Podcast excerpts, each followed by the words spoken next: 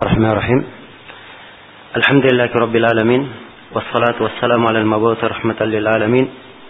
نبينا محمد وعلى آله وصحبه ومن تبعهم بإحسان إلى يوم الدين. أما بعد Ini majelis yang ke-28 Hah? Ini majelis yang ke-29 dari syarah Ad-Durrul Bahiyah fil Masail Al-Fiqhiyah Asy-Syaukani rahimahullahu taala dari acara Daurah Fikih di hari yang ke-8 ini. Kemudian berkata Imam Asy-Syaukani rahimahullahu taala bab dhiyafah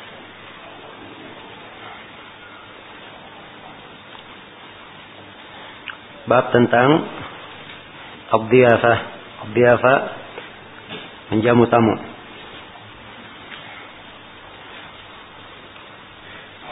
Ya. Sini ada beberapa pembahasan. Pertama kewajiban menjamu tamu bagi seorang yang mampu.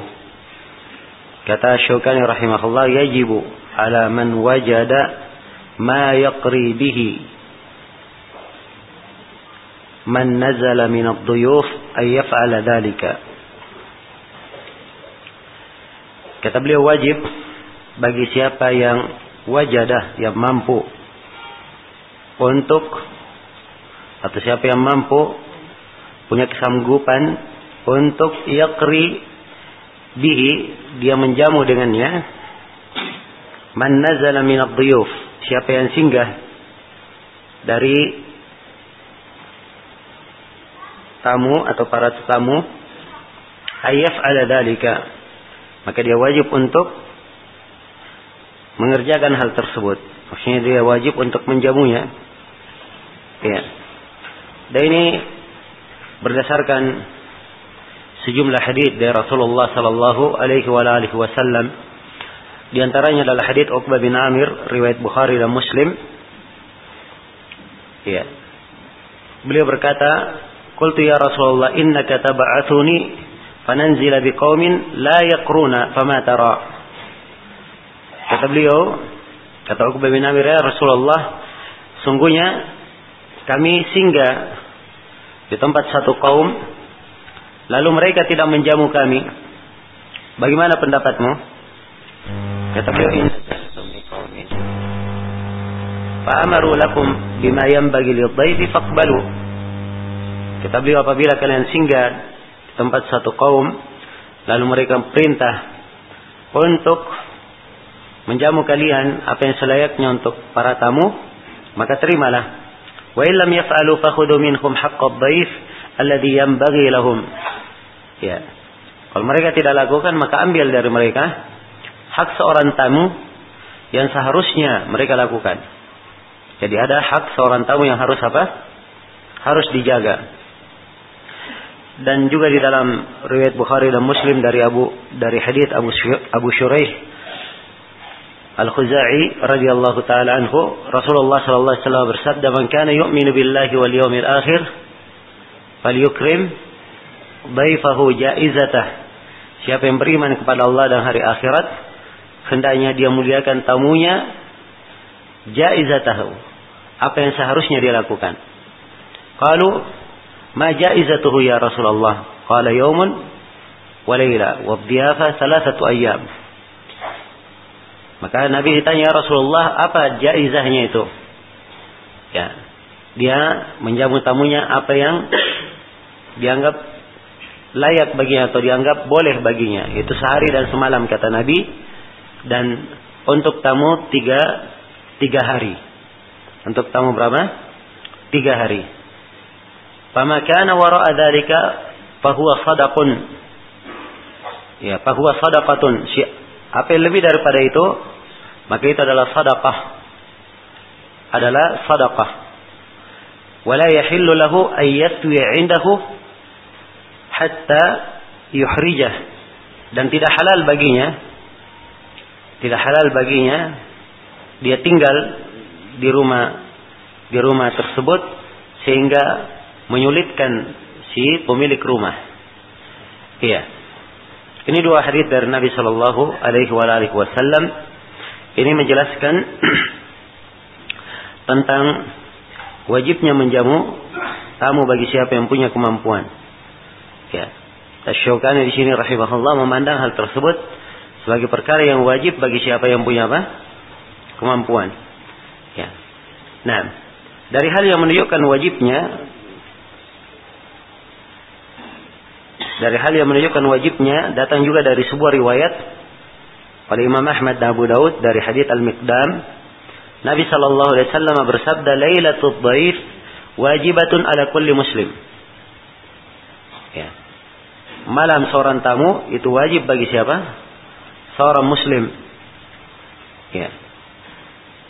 Wajib bagi seorang muslim. Maka kalimat wajib ini ini menunjukkan apa? Wajib dengan bermana yang dimaklumi. Adapun jumhurul ulama mereka berpendapat bahwa menjamu tamu hukumnya adalah sunnah, bukan wajib. Tapi dia diragukan dalil-dalil yang telah kita bacakan itu lebih menguatkan pendapat yang menunjukkan wajibnya tapi ini disyaratkan bagi siapa yang punya kemampuan. Iya. Kemudian kata beliau wahad wahaddub diyafah ila thalathati ayyam. Dan batasan penjamuan tamu itu sampai tiga hari. Sampai apa? Tiga hari. Wa ma wara'a dzalika fasadaqah. Apa yang di belakang itu, apa yang setelah tiga hari, maka dia dihitung apa? Dia dihitung sedekah saja. Ya, perbuatan baik dianggap sedekah. Kemudian kata beliau rahimahullah, "Wala yahillu lidhaifi ay yatwi 'indahu hatta yuhrija." Dan tidak halal bagi seorang tamu dia tinggal terus di rumah. Ya, orang yang menjamunya lebih dari tiga hari sehingga menyusahkannya. Sehingga apa? Menyusahkannya. Nah, maka ini tentunya dilihat keadaan seorang. Kadang ada orang yang menjamu, ya, dia menjamu dengan apa? E, bentuk sesuai dengan kemampuannya. Semaksimal mungkin dia lakukan walaupun dia sendiri sebenarnya agak berat di dalam hal tersebut. Maka begitu lebih dari tiga hari, hendaknya siapa yang tuan rumah kelihatan berat apabila dia tinggal, maka tidak halal dia tinggal di situ. Jelas ya? Tidak halal dia tinggal di situ. Kecuali kalau diizinkan oleh tuan rumah, maka itu adalah sedekah dari si tuan rumah sebagaimana yang telah berlalu. Iya. Kemudian kata beliau, rahimahullah, wa illam yaf'alil qadiru ala dhiyafati ma yajibu alaihi kana lidhaifi ay ya'khudha min malihi biqadri kirah.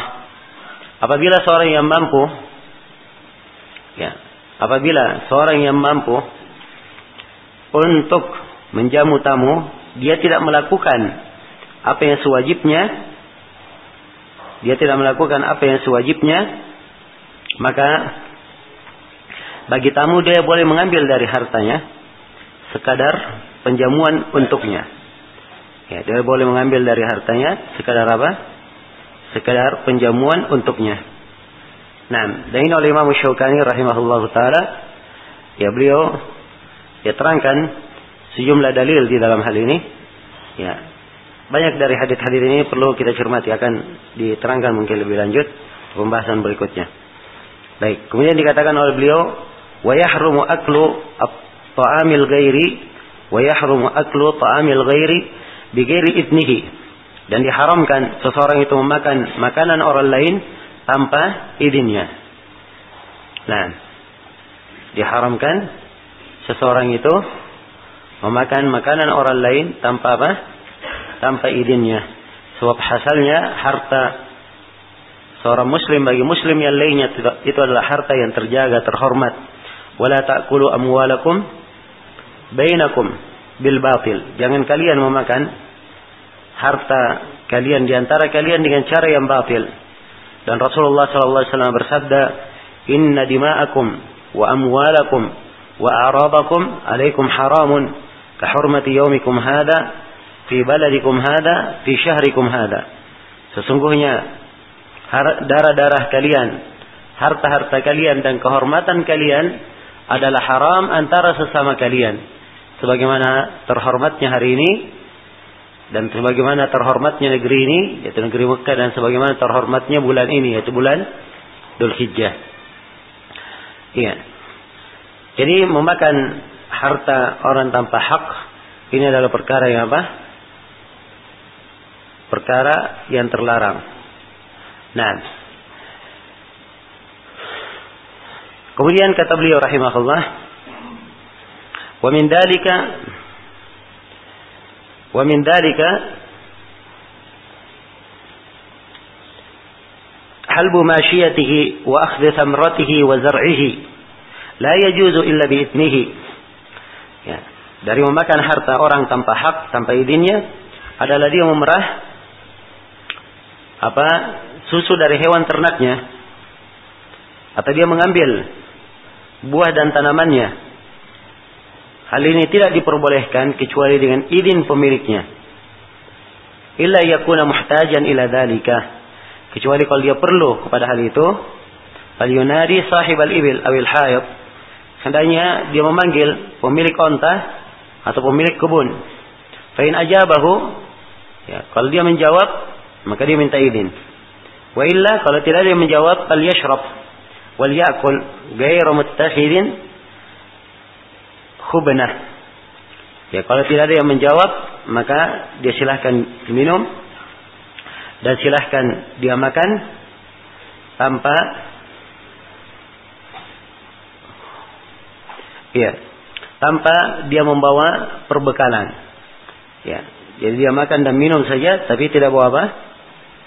Tidak dia bawa sebagai perbekalan, tidak dia simpan di kantongnya, ya, tidak dia simpan di bejananya. Ya, dia makan dan minum di situ saja. Jelas ya? Baik, di sini Asyokani rahimahullah menjelaskan tentang apa namanya asalnya harta itu kalau milik orang lain ya itu asalnya tidak boleh untuk diambil kecuali dengan apa? Kecuali dengan izinnya. Kecuali dengan izinnya. Ya. Dan ini berlaku umum seluruhnya. Termasuk apa? Memerah susu hewan ternak seorang muslim atau mengambil buah dan tanamannya. Iya. Hadis-hadis yang menjelaskan tentang bolehnya memerah susu saudaranya yang lain memerah susu ternak saudaranya orang lain dari kaum muslimin dari saudaranya atau dia ambil buah dan tanamannya ya. Kalaupun ada hadis-hadis yang menunjukkannya itu dengan ketentuan-ketentuan. Dengan apa? Ketentuan dan aturan. Maka di sini Imam Syaukani menjelaskan hal tersebut. Ya menjelaskan hal tersebut. Dan penjelasan beliau ini dibangun di atas jumlah dalil. Ya dibangun di atas jumlah dalil. Ada dalil umum dan ada dalil apa? Khusus. Dalil umum adalah apa yang telah kita sebutkan bahwa asal harta seorang muslim itu adalah apa? Terhormat dan haram atas muslim yang lainnya untuk mengambilnya tanpa apa? Tanpa izin dan tanpa haknya. Ya. Dan di antara dalil khusus adalah Ibnu Umar. Kemudian beliau terangkan dalil khusus. Di antaranya hadits Ibnu Umar riwayat Bukhari dan Muslim Rasulullah SAW bersabda, "La yahlibanna ahadukum masyiyata ahadin illa biidni." Iya. Jangan sekali-sekali salah seorang dari kalian memerah susu ternak orang lain kecuali dengan izinnya. Ya, jadi jangan sekali-sekali dia apa namanya? memerahnya kecuali dengan izinnya. Ayahibbu ahadukum an tu'ta masyrabatuhu fayantasila ta'amuhu apakah salah seorang dari kalian senang ya kalau tempat minumnya didatangi ya kemudian makanannya menjadi penuh debu.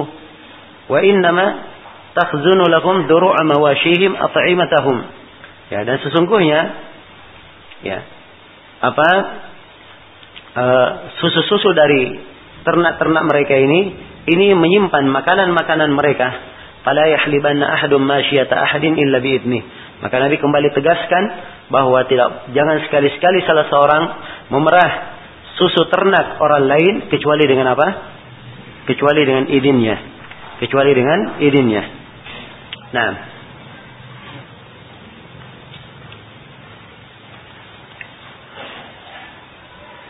Iya.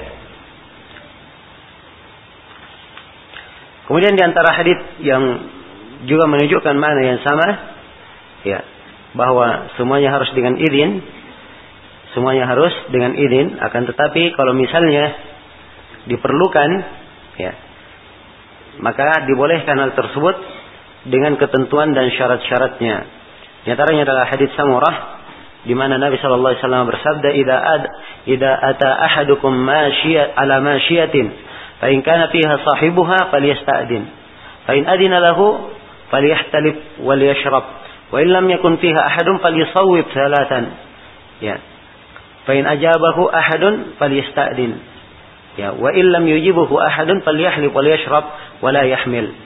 Kata Nabi apabila salah seorang dari kalian mendatangi ternak orang, ya, kalau di situ ada pemiliknya, hendaknya dia minta izin. Kalau dia diizinkan, hendaknya dia minum dan hendaknya dia apa? Hendaknya dia peras susunya dan hendaknya dia minum. Kalau tidak ada seorang, maka hendaknya dia memanggil tiga kali, minta izin tiga kali. Memanggilnya. Ya, minta izin. Itulah yang dikatakan oleh Syukani di sini. Yunadi sahiba al-ibil. Hendaknya dia teraki. Dia teriaki, dia panggil pemilik onta itu. Ya. Jadi kalau diizinkan fa'in ajabahu kalau dia jawab, ada yang menjawabnya, fal yasta'din, dia minta izin. Ya, wa illam yujibuhu ahadun, kalau tidak ada yang menjawabnya, fal yahtalib wal yashrab. Maka silahkan dia minum, silahkan dia memerah dan dia, dia apa? Dia minum. Tapi wala yahmil, dia jangan membawa apa pun. Jangan apa? Membawa apa pun. Jelas ya? Maka ini dari dalil yang disebutkan oleh Imam Syaukani rahimahullahu taala bahwa bolehnya hal tersebut itu sepanjang dia perlukan saja apa yang dia perlukan saja.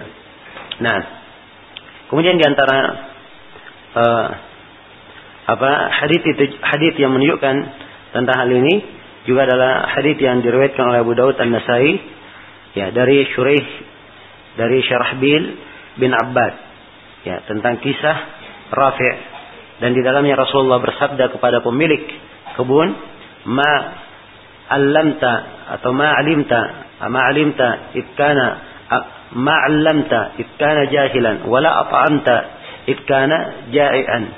Ya kenapa kamu tidak ajari dia ketika dia apa? Jahil. Ya. Dan kenapa kamu tidak beri makan dia ketika dia apa? Ketika dia lapar. Ya ketika dia lapar. Jadi kalau dia misalnya ada orang yang apa? Lewat ke satu kebun ya atau dia melewati ya e, hewan ternak yang bisa diperas susunya. Kalau dia kelaparan ya maka dia minta izin. Dia minta izin. Ya kalau pemiliknya di situ dia minta izin kalau pemiliknya tidak ada maka dia lihat ya di mana arah rumahnya dan dia berteriak wahai pemilik kebun kalau memang ada di situ, dekat situ tempatnya. Jelas ya? Kalau tidak ada yang apa menjawabnya, kalau ada yang menjawabnya, maka dia minta izin. Kalau tidak ada yang menjawabnya, maka dia makan dan minum sesuai dengan apa? Hajatnya saja dan dia tidak boleh membawa apa pun. Dia boleh membawa apa pun. Nah, dan uh, inilah kondisi yang hendaknya diperhatikan dan dijaga. Maka setiap muslim Ya hendaknya mengetahui bahwa seorang muslim dalam hartanya itu adalah hal yang dijaga, hal yang dihormati. Dan seorang muslim pada saat dia perlu dan butuh itu juga dia punya hak-hak. Ya, punya hak-hak apa yang ditetapkan oleh syariat. Maka hendaknya setiap orang yang melakukan perkara itu dan menerima sesuatu itu sesuai dengan apa yang dituntunkan. Ya, karena itu pernah datang kepada Nabi Shallallahu Alaihi Wasallam orang yang melakukan seperti ini ditangkap atau ditahan oleh pemilik kebun dibawa kepada Nabi Shallallahu Alaihi Wasallam maka Nabi Shallallahu Alaihi Wasallam kalau dia melakukan kesalahan hanya diluruskan kesalahannya ya dan tidak dijadikan dijatuhkan sanksi terhadapnya atau dikatakan dia mencuri karena memang asalnya dia ini apa mengambil sesuatu yang uh, dari sisi syar'i dia boleh untuk mengambilnya dengan ketentuan yang telah apa telah dijelaskan di sini. Baik, ini semuanya masuk di dalam pembahasan menjamu tamu. Masuk di dalam pembahasan menjamu tamu. Ya. Kemudian kata beliau rahimahullah babu adabil akli. Ya, bab tentang beberapa etika makan. Nah. Ya, menjamu tamu itu bagian dari adab. Ya. Bagian dari adab dan di sini beliau ikutkan tentang etika di dalam makan. Ya, di sini Imam Syaukani menjelaskan sejumlah perkara dan ada tujuh pembahasan yang kita garis bawahi. Yang pertama tentang membaca tasmiyah, itu membaca apa? Membaca bismillah. Nah, sebab di dalam hadis memang lafadznya dengan tasmiyah disyariatkan. Seperti hadis Amr bin Salama riwayat Bukhari dan Muslim, Rasulullah sallallahu alaihi wasallam bersabda, "Sammillah ya gulam, sammillah wa qul bi yaminik wa qul mimma yalik." Wahai anak muda, sebutlah nama Allah. Wahai anak muda, sebutlah nama Allah. Ya. Makanlah dengan tangan kananmu dan makanlah apa yang di dekatmu. Dan makanlah yang apa yang di dekat di dekatmu. Maka dia dengan tasmiyah dengan membaca bismillah ini yang paling afdalnya. Ya, dan sebagian para ulama memandang boleh membaca bismillahirrahmanirrahim. Ya. Alhamdulillah. Ya. Namun kalau seorang terbatas membaca dengan bismillah saja, itu yang paling afdalnya sebab itu yang warid. Itu yang datang dan warid di dalam hal ini. Nah, tentang membaca basmalah, di sini Syaukani rahimahullah berkatakan yushra, disyariatkan. Ya. Dan para ulama berbeda pendapat tentang membaca basmalah. Apa hukumnya? Atau tentang tentang membaca tasmiyah, tentang membaca bismillah ketika makan, apa hukumnya? Apakah hukumnya wajib ataukah hukumnya sunnah? Ini dua pendapat di kalangan para ulama. Kebanyakan para ulama itu adalah apa? Sunnah. Ya. Dan sebagian para ulama berpendapat bahwa hukumnya adalah apa? Hukumnya adalah wajib. Hukumnya adalah wajib. Nah, dan kalau kita melihat dalil-dalil, ya, di dalam masalah ini maka orang yang berkata wajib itu insyaallah taala yang lebih kuat. Di antaranya Nabi Shallallahu alaihi wasallam memerintah kepada Amr bin Salamah, "Ya gulam wahai anak muda, samillah. Sebutlah nama Allah. Ya. Wa kul bi yaminik, makan dengan tangan kananmu. Wa kul mimma yalik. Dan makanlah dengan apa? Dengan eh, makanlah apa yang berada di sekitarmu. Ya. Dan Terdapat sejumlah hadis tentang hal ini. Demikian pula kalau seorang lupa membaca basmalah, dia disyariatkan membaca di mana? Hah? Di tengah. Ya, dari walaupun dia di tengah makan, dia disyariatkan membacanya. Ya, di dalam hadis Aisyah yang diriwayatkan oleh Abu Dawud, At-Tirmidzi dan selainnya, Rasulullah sallallahu alaihi wasallam bersabda, "Idza akala ahadukum falyadhkur ismallah." Apabila salah seorang dari kalian makan hendaknya dia sebut nama Allah. Ini perintah ya. Fa in nasiya ayat Allah fi awalih. Kalau dia lupa untuk menyebut nama Allah di awalnya, falyakul hendaknya dia berkata bismillahi apa? Awalahu wa akhirahu. Ya, dia mengucapkan seperti itu. Bismillahi awalahu wa akhirahu. Ini kalau dia lupa. Nah. Ya. Baik. Kemudian di antara hadis juga yang menunjukkan tentang wajibnya adalah apa yang diriwayatkan oleh Imam Muslim dari hadis Hudzaifah. Dari hadis Hudzaifah tentang kisah Arabi yang dia makan, ya datang dia makan. Ya maka disebutkan kisah bagaimana dia makannya di situ dan Nabi Shallallahu Alaihi Wasallam bersabda dan yang tidak membaca basmalah ya maka Nabi Shallallahu Alaihi Wasallam bersabda waladhi nafsi biyadih anna yaday syaitan ma aidihima fi yadi. Ya. Jadi waktu itu Nabi sedang makan, Arabi datang lalu makan. Ada juga jari yang datang makan. Maka Nabi Shallallahu Alaihi Wasallam bersabda demi jiwa berada tangannya. Ya, sungguhnya dua tangan syaitan itu seakan-akan dua tangan syaitan bersama tangan keduanya. Bersama apa? Tangan keduanya. Maka Nabi kabarkan bahwa tangan syaitan bersama keduanya tatkala keduanya tidak membaca basmalah ini menunjukkan bahwa dia bukanlah perkara yang dikatakan apa? sunnah kalau dilakukan. Ini hal yang menunjukkan wajib. Maka kewajiban membaca basmalah ketika akan makan ini yang benarnya hukumnya adalah apa? Hukumnya adalah wajib. Ya, membaca basmalah, kapan letak membaca basmalahnya? Dari apa? Sebelum makan. Dari sebelum makan atau sebelum minum. Ya. Kalau dia lupa, maka disunnahkan dia membaca di mana? Di tengah dengan lafaz yang kita sebutkan bismillahi apa? Awalahu wa akhirahu. Nah, Kemudian kata beliau wal aklu bil yamin. Ini pembahasan yang kedua, makan menggunakan tangan kanan. Ya. Makan menggunakan tangan kanan. Ya. Makan dibikin mula minum itu disyariatkan menggunakan apa? Menggunakan tangan kanan. Menggunakan tangan kanan. Ya, di antara dalil yang menunjukkan tentang hal ini adalah hadis Ibnu Umar riwayat Muslim. Anna Nabiya sallallahu alaihi wasallam qala la ya'kulu ahadukum bishimali wa la yashrab wa la yashrabu bishimali fa inna asy-syaitan ya'kulu shimali, wa yashrabu bishimali. Jangan sekali-sekali salah seorang dari kalian itu makan dengan apa dengan tangan kirinya dan jangan dia minum dengan tangan kirinya sebab syaitan itu dia makan dan minum dengan apa tangan kiri ya di antara hadis juga yang menunjukkan tentang hal ini adalah hadis Salamah bin Aqwa ya, riwayat Muslim. Nabi Shallallahu Alaihi Wasallam melihat seorang lelaki makan dengan tangan kirinya. Maka Nabi Shallallahu Alaihi Wasallam berkata kepadanya, "Kul biyaminik." Makanlah kamu dengan tangan kananmu. Faqala la astati. Orang itu berkata, "Saya tidak mampu." Maka Nabi berkata, "La astata'ta." Kamu tidak akan mampu selama-lamanya. Ya, ma manahu ilal kibr. Orang ini berkata tidak mampu, yang menahan dia hanyalah apa? Karena kesombongan. Dia mampu mengangkatnya. Apa susahnya? Gunakan pakai apa? Tangan kanan. Tapi dia hanya sombong. Fama rafa'aha ilatihi. Maka dia tidak bisa lagi mengangkat tangannya ke mulutnya. Seketika itu juga. Nah, jelas ya? Maka hadis ini menunjukkan bahwa makan dengan tangan kanan itu wajib.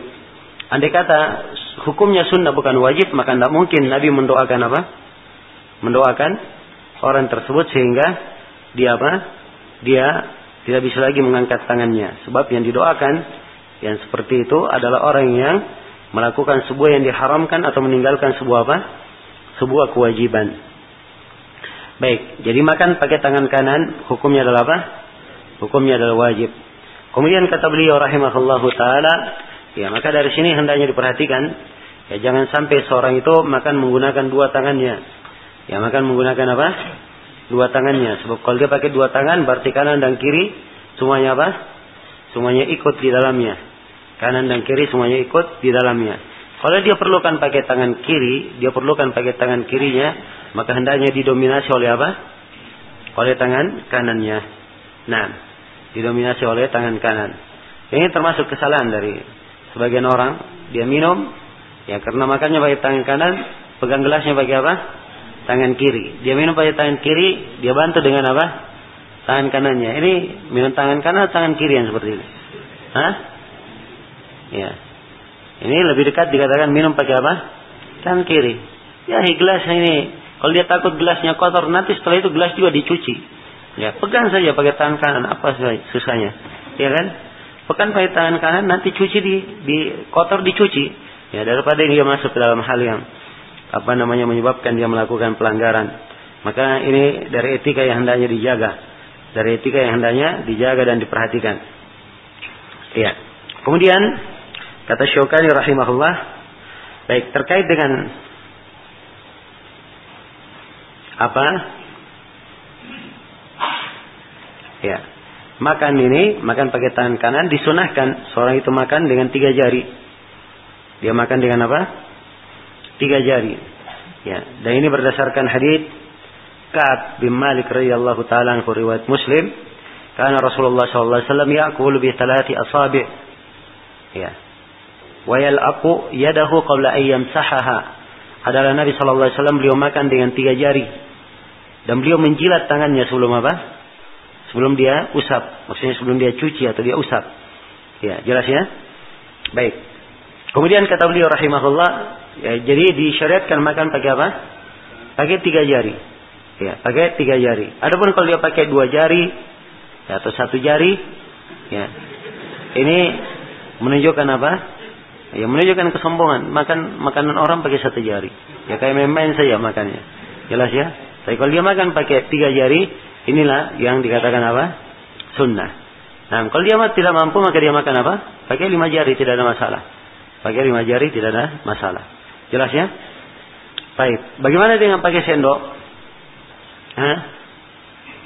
Misalnya dia makan pakai sendok misalnya. Sendoknya dia pegang dua jari. Ya, berarti dengan sendoknya tiga jari. Ya.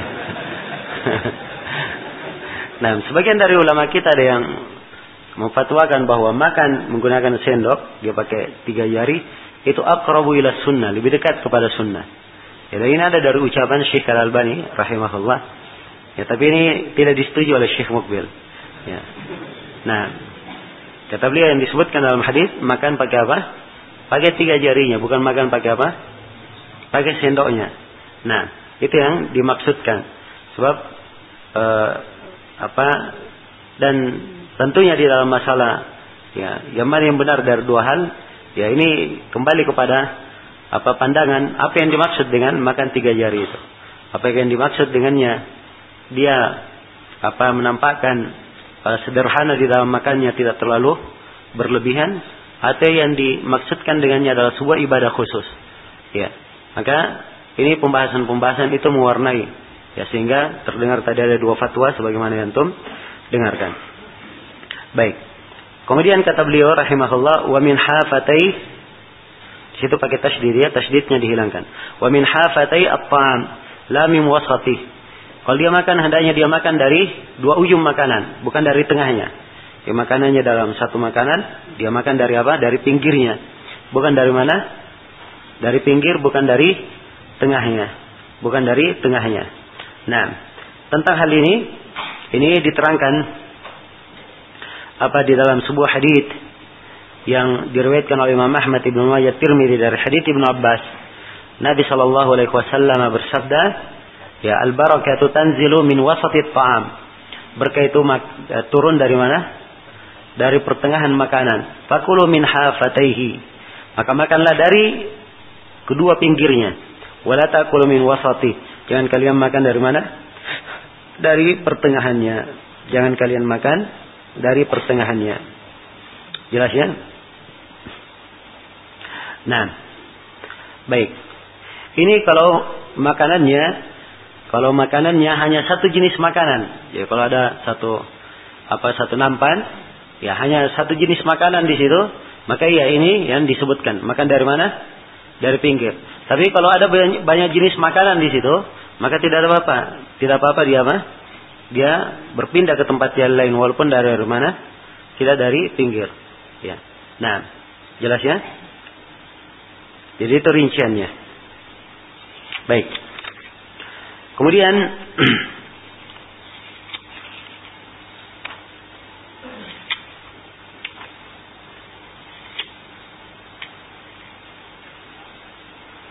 ya.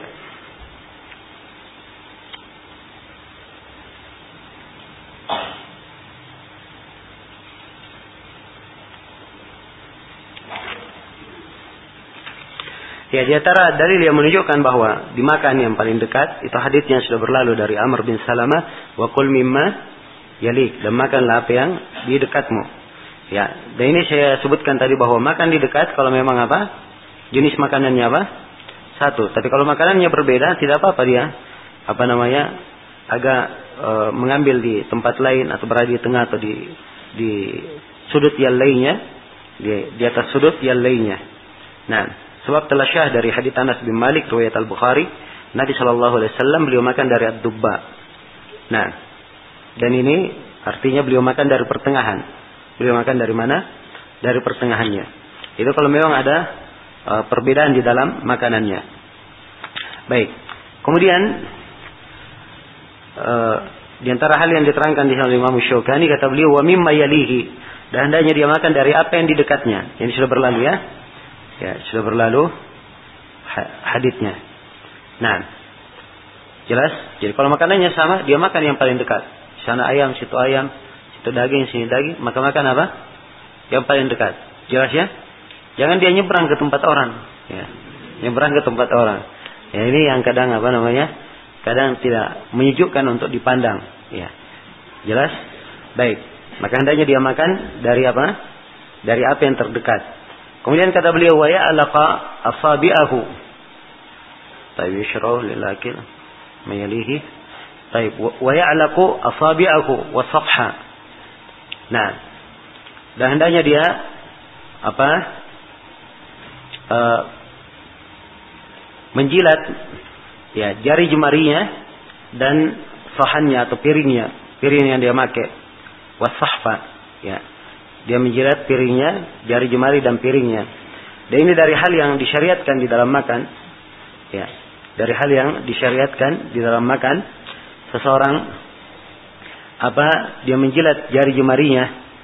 Ya, sebab di dalam hadis yang e, diriwayatkan oleh Imam Muslim dari Anas bin Malik, Anas berkata, "Kana idza ta'ama ta'aman laika asabi'ahu as-salah."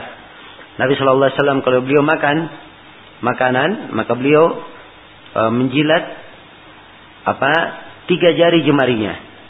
Nah, tiga jari jemarinya yang beliau makan dengannya. Ya, yang beliau makan dengannya. Dan juga di dalam hadis Ibnu Abbas riwayat Bukhari dan Muslim, Nabi sallallahu alaihi wasallam bersabda, "Idza akala ahadukum ta'aman, fala yamsah yadahu hatta yal'aqaha aw yul'iqaha." Ya, apabila salah seorang dari kalian itu makan, maka jangan dia usap tangannya. Maksudnya jangan dia cuci atau dia usap pakai apa? Ya pakai kain sampai dia menjilatnya atau dia menjilatkannya kepada orang lain. Ya. Jelas ya? Nah, kalau dia menjilatnya, dia menjilatnya. Kalau dia menjilatkannya kepada orang lain, ini maksudnya dari ya orang-orang terdekatnya seperti anak dan istrinya. Ya, jelas? Dan hal ini bukan adalah bukanlah hal yang tercela Justru ini menunjukkan keharmonisan. Ya. Dan menunjukkan apa namanya? husnul muasyarah dan dekatnya antara ya seorang ayah dengan istrinya dan apa? anak-anaknya. Ya, jelas ya.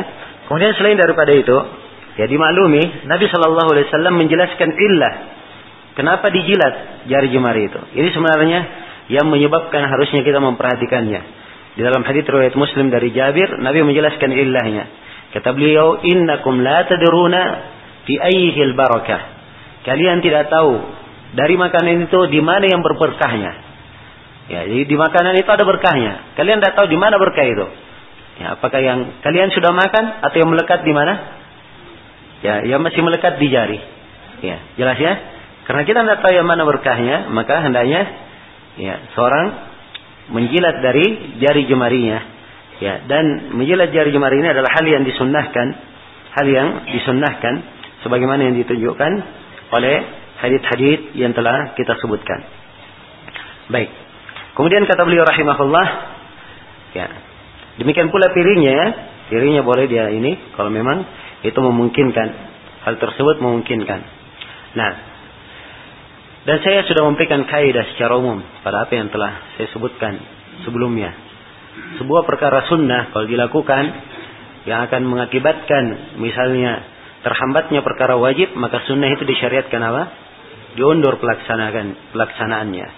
Atau kalau dia melakukan hal yang sunnah misalnya akan mengakibatkan munculnya mafsadat yang lebih besar maka yang sunnah ini diundur pelaksanaannya bukan tidak laksanakan apa diundur pelaksanaannya jelas ya ini hendaknya diperhatikan hendaknya diperhatikan sebab kadang ada orang Ya seperti yang saya sebutkan, dia ya bersemangat ingin menghidupkan sunnah.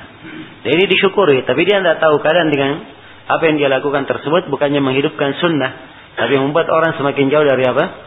Dari sunnah. Ya, membuat orang semakin jauh dari sunnah. Maka harusnya seorang sebelum diperlihatkan kepadanya sunnah, diajarkan kepadanya. Ya bagaimana tuntunan, bagaimana syariat, supaya dia apa namanya melakukannya dengan penuh harapan dan mengharap dan uh, menginginkan pahala dari sisi Allah Subhanahu wa taala. Kemudian kata beliau rahimahullah ya. Dan di sini Asyokani tidak menyinggung ya tentang seluruh etika makan. Ya, di antara etika makan juga disyariatkan seorang itu makan bersama, makan dengan orang lain. Dan kalau dia makan bersama disyariatkan dia makan dari apa? Satu nampan. Ya, dan apa namanya?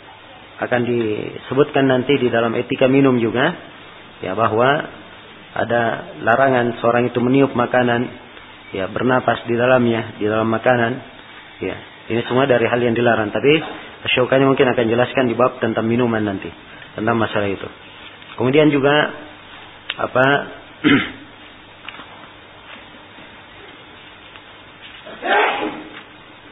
Ya. Kemudian di sini Asy-Syaukani rahimahullahu taala uh, berkata ya. Kata beliau, "Walhamdu 'indal faragi." Dan dia membaca alhamdu ketika apa? Ketika selesai. Ya, dia membaca alhamdulillah ketika selesai. Dan ini berdasarkan apa? Uh,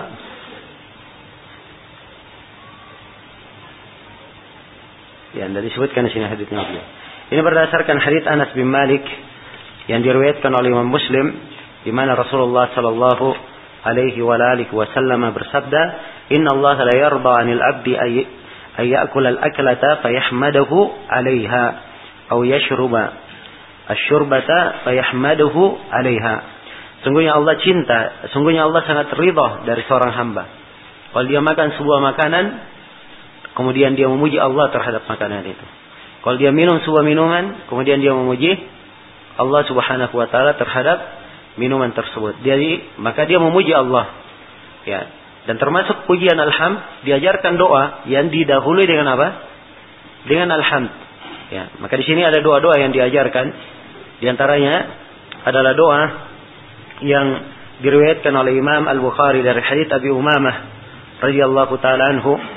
Ya, adalah Nabi Shallallahu Alaihi Wasallam ida rafa ida rufiatil ma'idatu baina yadayhi apabila makanan sudah diangkat di depan beliau maksudnya sudah selesai orang makan diangkat sudah makanannya maka beliau membaca doa alhamdulillahi hamdan katsiran tayyiban mubarakan fi ghaira makfiyin wala muwaddi'in wala mustaghna anhu rabbana ya nah dia membaca alhamdulillah segala puji hanya untuk Allah. Ya. Katsiran tayyiban, pujian yang banyak dan apa? Penuh dengan berkah. Ya. Katsiran tayyiban mubarakan, pujian yang baik, yang penuh dengan kebaikan dan penuh dengan berkah. Gair makfiyin. Ya. Gair makfiyin wala muwaddi'in. Ya. Tidak apa? Tidak makfiyin. Ya, tidaklah hal tersebut pujian itu mencukupinya dan tidaklah muaddi dan bukanlah ya hal yang terakhir wala mustaghna an rabbuna dan tidak ada yang merasa cukup dengan hal tersebut wahai Rabb kami. Maksudnya kami memuji Allah dengan pujian yang banyak. Ya bukan kami merasa sudah cukup dengan nikmat Allah semuanya dan merasa tidak perlu lagi ya terhadap nikmat itu wahai Rabbku. Jadi ini pujian yang sangat indah sekali seorang memuji Allah ya sebagai hamba yang perlu kepada nikmat nikmat Allah Subhanahu wa taala. Demikian pula dia membaca ya. Kalau dia setelah apa namanya? Setelah dia uh, uh, membaca doa itu boleh dia membaca doa lain. Boleh dia membaca doa lain, tapi doa ini ada silam pendapat di kalangan para ulama, dia menguatkan, dia melemahkan. Dia membaca doa Alhamdulillahilladzi at'amana wa saqana wa ja'alana muslimin. Segala puji hanya untuk Allah yang memberi makan kepada kami dan memberi minum kepada kami dan menjadikan kami sebagai seorang muslim. Ya, jelas ya? Baik, ini doa untuk dirinya sendiri. Kalau dia makan bersama orang lain atau dia diberi makan oleh orang lain, maka ada doa lain disyariatkan. Kalau dia makan apa? Ya, dengan orang lain atau dia diberi makan oleh orang lain. Atau dia dijamu di rumah orang, maka dia doakan untuk orang yang memberi makan kepadanya. Di dalam Sahih Muslim diajarkan doanya ya dari hadits Al-Miqdad panjang hadisnya di mana Rasulullah membaca doa Allahumma at'im man at'amana waski man saqana. Allahumma at'im man at'amana wa asqi man asqana. Ya Allah berilah makan orang yang memberi makan kepada kami. Dan berilah minum orang yang memberi minum kepada kami dan juga di antara doa yang diajarkan oleh Nabi dan ini dalam sahih Muslim Nabi membaca Allahumma barik lahum fima razaqtahum waghfir lahum warhamhum. Ya Allah berkahilah mereka, rezeki yang kau berikan kepada mereka. Ya ampunilah mereka dan rahmatilah mereka. Nah, demikian pula kalau misalnya ada orang yang buka puasa di sisinya, maka disyariatkan dia membaca doa yang warid di mana Nabi Shallallahu alaihi wasallam beliau pernah apa berbuka. Nah, beliau pernah berbuka di sisi orang di di rumah orang, maka Nabi SAW membaca doa setelah itu. Ya aftara indakum as-saim aftara indakum as-saimun wa akala ta'amakumul abrar wa sallat alaikumul malaikah. Ya. Nah. Ya. Arti doanya ini ya orang-orang yang berpuasa telah berbuka di sisi kalian. Ya, dan tentunya kalau orang berpuasa berbuka di sisinya, ini dia mendapatkan pahala sama dengan pahala apa? Orang yang berpuasa. Dan makanan kalian telah dimakan oleh orang-orang yang baik. Ya, dan para malaikat terus memberi apa? Selawat kepada kalian.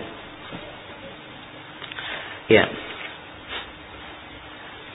Ini di antara doa-doa yang masyhur di kalangan apa namanya? Di kalangan uh, apa kaum muslimin, di kalangan umat Islam hendaknya dibaca. Ya. Dan dia masuk ke dalam ketentuan umum man sana'a lakum ma'rufan apa? Fakafi'u siapa yang membuat kebaikan untuk kalian maka balaslah dia. Fa illam tajidu ma tukafi'u fad'ulah. Kalau kalian tidak mendapatkan apa yang kalian bisa membalas dengannya maka doakan kebaikan untuknya. Maka ini dari doa yang diajarkan dan dari akhlak yang baik yang dibaca oleh seorang muslim terhadap siapa yang apa? Yang mengundangnya makan ya apa mengundang dia untuk makan. Maka doa yang seperti ini hendaknya dibaca. Ya. Hendak apa namanya hendaknya dihafal dan diketahui oleh seorang hamba. Ya dia baca ketika dia selesai makan dia undang makan di rumah temannya atau di rumah saudaranya maka dia membacakan doa sehingga ya terjalin hubungan yang baik ya dan adanya kasih sayang yang lebih mendalam antara sesama kaum muslimin. Baik. Kemudian yang terakhir kata Syaukani rahimahullah wala yakul wala ya'kulu muttaki'an dan dia jangan makan sambil bersandar. Dia jangan makan sambil apa? Bersandar. Hal ini dilarang karena telah syah di dalam hadis Abu Juhaifa riwayat Al-Bukhari Nabi sallallahu alaihi wasallam bersabda amma ana fala akulu muttaki'a. Adapun saya saya tidak makan dalam keadaan apa? Dalam keadaan bersandar. Bersandar ini ada beberapa penafsiran di kalangan para ulama. Penafsiran yang pertama, dia bersandar bersandar dengan punggungnya ke belakang. Ya, bersandar ya? Dimaklumi. Penafsiran yang kedua dia bersandar ke kanan dengan ke kanan atau ke kirinya dengan tangannya. Jelas dia makan misalnya sambil ada sandaran gini dia duduk begini sambil makan. Ya. Ke kanan atau dia bersandar di atas apa? Kirinya. Ya kalau ada sandaran. Nah ini dua hal. Dan ini jelas ya dari mana bersandar. Dan ada yang menyebutkan bersandar dengan duduk al-murabba. Ya. Namun ini kurang jelas masuknya di dalam naf Ya, sebab kata itika itu ada apa? bentuk dia bersandar. Ya, dan para ulama menyebutkan bahwa hikmah dari hal ini karena seorang hamba, seorang muslim itu dilarang menampilkan bentuk yang dia dengan bentuk tersebut terlihat apa? terlalu apa? terlalu berada di uh, uh, apa? seperti orang yang sangat kelebihan. Ya, dan seorang yang sangat apa? Ya, sangat penuh dengan keistimewaan. Ya. Dan ini adalah hal yang tercelah. Hal yang tercelah. Ya, baik. Dan ada nas-nas yang lain disebutkan. Ya, sebab sejumlah dari para ulama kita melarang hal-hal yang seperti ini. Mereka melihat satu ilah itu. Misalnya akan datang nanti dilarang makan dari, dilarang makan dan minum dari bejana apa? Emas dan perak. Kenapa dilarang? Sebab dia mirip dengan orang-orang yang terlalu apa? Berpoya-poya dan berlebihan. Ya, maka ini adalah hal yang apa? Hal yang dicelah.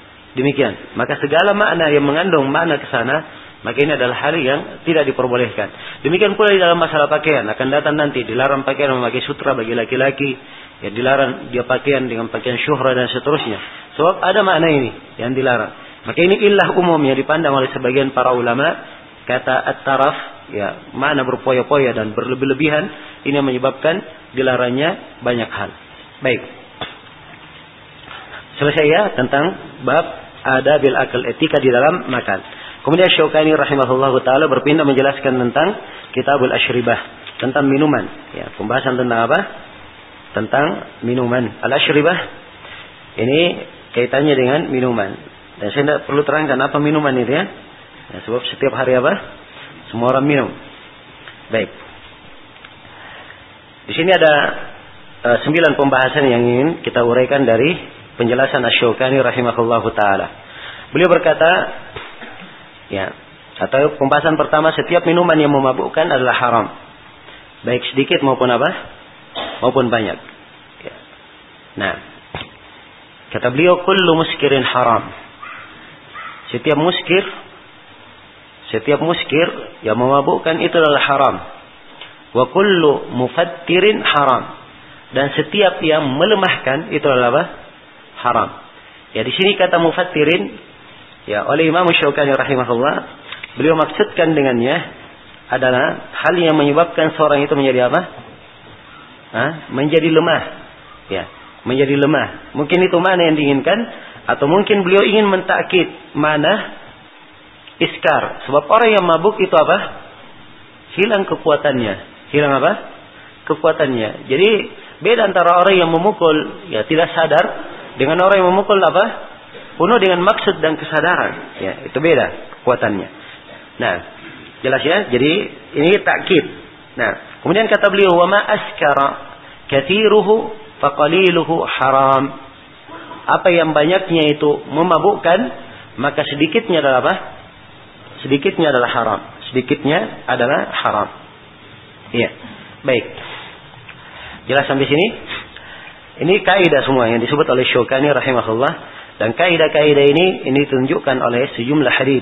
Di antaranya adalah hadis Ibnu Umar riwayat Muslim. Nabi sallallahu alaihi wasallam bersabda, "Kullu muskirin khamrun wa kullu muskirin haram." Setiap muskir itu namanya khamar. Ya. Setiap muskir namanya apa? Namanya khamar. Dan setiap muskir, setiap yang memabukkan itu adalah apa? Itu adalah haram. Nah, itu adalah haram. Kemudian kata beliau di dalam lafaz yang lain, kullu muskirin khamr wa kullu khamrin haram. Setiap muskir adalah khamar, setiap memabukkan adalah khamar namanya dan khamar itu adalah apa? Haram. Khamar kenapa dikatakan sebagai khamar? Sebab dia yukhammir al-aql. Ya, dari kata gita, menutup apa? Menutup akal. Ya, sehingga akalnya tidak bisa berpikir tidak bisa memahami, tidak bisa mencerna. Ya. Jelas ya? Nah, dan di dalam hadits Aisyah riwayat Bukhari dan Muslim, ya, Nabi sallallahu alaihi wasallam ditanya tentang al-bit'. Ya, dan al-bit' ini adalah nabi dari apa? Madu. Ya, nabi itu sari madu. Jadi madu campur dengan air, disimpan berapa lama memabukkan. Dia menjadi apa? Bit'. Dan ini minumannya penduduk Yaman. Ya, penduduk Yaman minum dengannya. Sebab memang Yaman dikenal dengan apa? Dengan madunya. Ya, maka Nabi sallallahu alaihi wasallam bersabda, "Kullu syarabin askar fahuwa haram." Setiap minuman yang memabukkan, maka dia adalah apa? Maka dia adalah haram. Baik, ini kaidah kullu muskirin apa? Haram. Kemudian di sini Asy-Syaukani rahimahullah menjelaskan bahwa ma askara kathiruhu faqaliluhu haram. Jadi kalau yang banyaknya memabukkan, maka sedikitnya adalah apa? Sedikitnya juga dihitung apa? Dihitung memabukkan. Jadi kalau banyaknya memabukkan, maka sedikitnya juga apa? Uh, apa? Kalau banyaknya memabukkan, maka sedikitnya dihitung apa? Haram. Sebagaimana banyaknya yang memabukkan itu haram, maka yang sedikitnya walaupun dia tidak memabukkan, maka dihitung apa? Dihitung haram. Jelas ya? Sekarang ini khamar. Misalnya satu gelas. Ya, satu gelas ini banyak diminum langsung apa? Langsung mabuk. Ya. Jelas?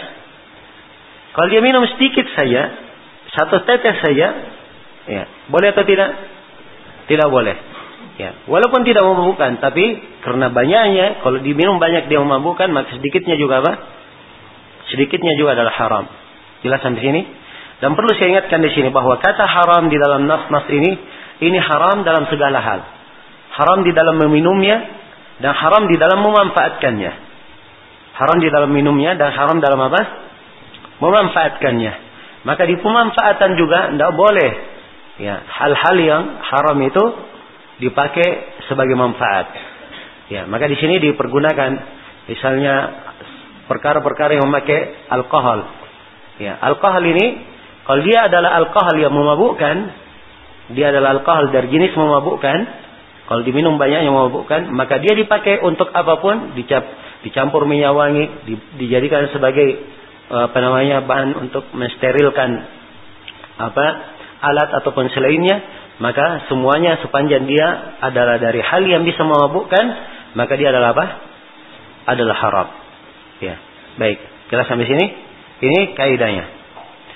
Nah, dan dari ma'askara kaliluhu ma'askara kathiruhu faqaliluhu haram. Apa yang banyaknya memabukkan sedikitnya adalah haram. Ini datang dalam sebuah hadis Ya, walaupun dalam sebagian sanadnya ada kelemahan, namun Syekh Al-Albani dari seluruh jalan-jalannya beliau menguatkan hadis tersebut. Beliau menguatkan apa? Hadis tersebut. Baik, selesai sudah ya? Pembahasan tentang apa ini? Gul muskirin haram. Ya, kemudian kata beliau wa yajuzul intibadu fi jami'il aniyah. Dan boleh untuk memikin membuat nabi pada seluruh bejana. Pada seluruh bejana. Ini penekanan dari Asyokani yang sebelumnya memang ada larangan-larangan membuat nabi kecuali beberapa tempat saja atau kecuali apa, uh, ada larangan-larangan di sebagian tempat dibuat nabi. Namun belakangan Nabi Shallallahu Alaihi Wasallam mengizinkan membuat nabi di tempat apa pun. Nabi itu apa? Hah? Nabi itu adalah uh, kalau diterjemah mungkin sari buah, ya. Jadi dia bentuknya kalau misalnya dia punya korma atau punya uh, anggur uh, punya kismis, korma atau kismis. Nah, korma ini dia simpan di air. Dia simpan di mana? Di air. Dibiarkan beberapa lama. Ya, sebatas sehari atau dua hari. Ya, apabila korma sudah meresap dengan air, maka ini menjadi minuman apa? Minuman segar yang sudah melarut dengan apa? Korma. Tapi kapan disimpan beberapa hari lagi setelahnya, maka dia akan merubah menjadi apa? Sesuatu yang memabukkan. Berubah menjadi sesuatu yang apa? Memabukkan. Jelas sampai sini? Maka ini ukurannya. Kalau dia sebelum proses menjadi memabukkan, dia masih apa? Masih halal. Masih halal. Tapi kalau dia dari hal yang memabukkan, ya, sudah memabukkan, walaupun sedikit dari bahan yang memabukkan ini, maka dia dihitung apa? Dihitung haram. Ya, jelas sampai sini ya. Ya, jadi jangan berkata, nasi itu juga memabukkan kalau kita terlalu banyak makan.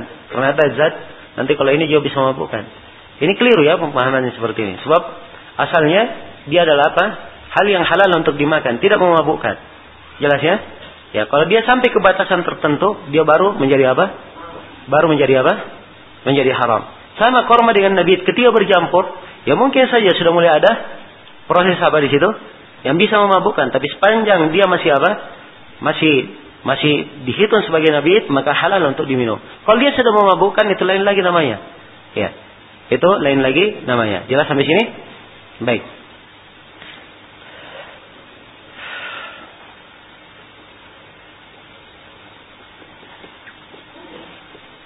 Jadi boleh membuat nabit pada seluruh bejana. Kemudian kata beliau wala yajuzu intibadu jinsaini mukhtalitain dan tidak boleh ya.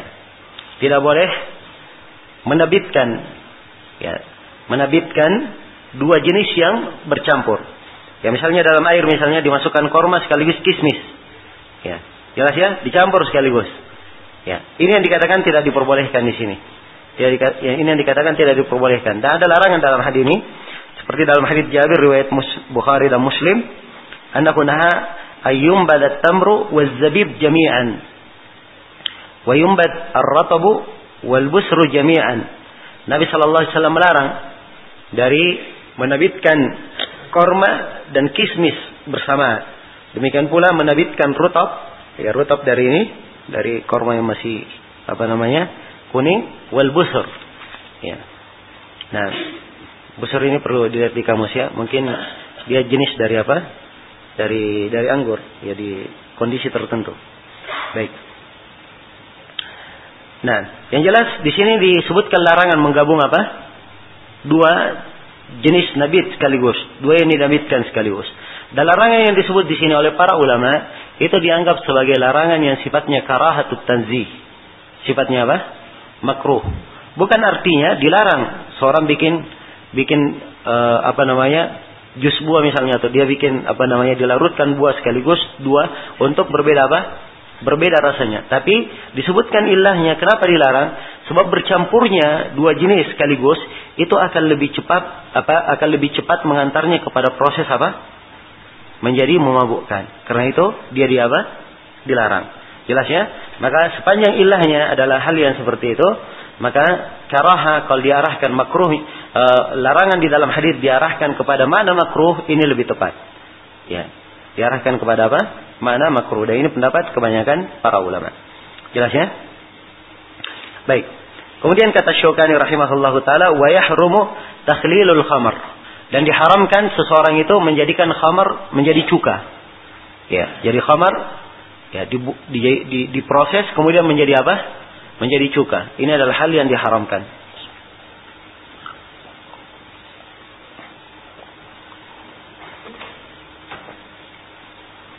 Ya.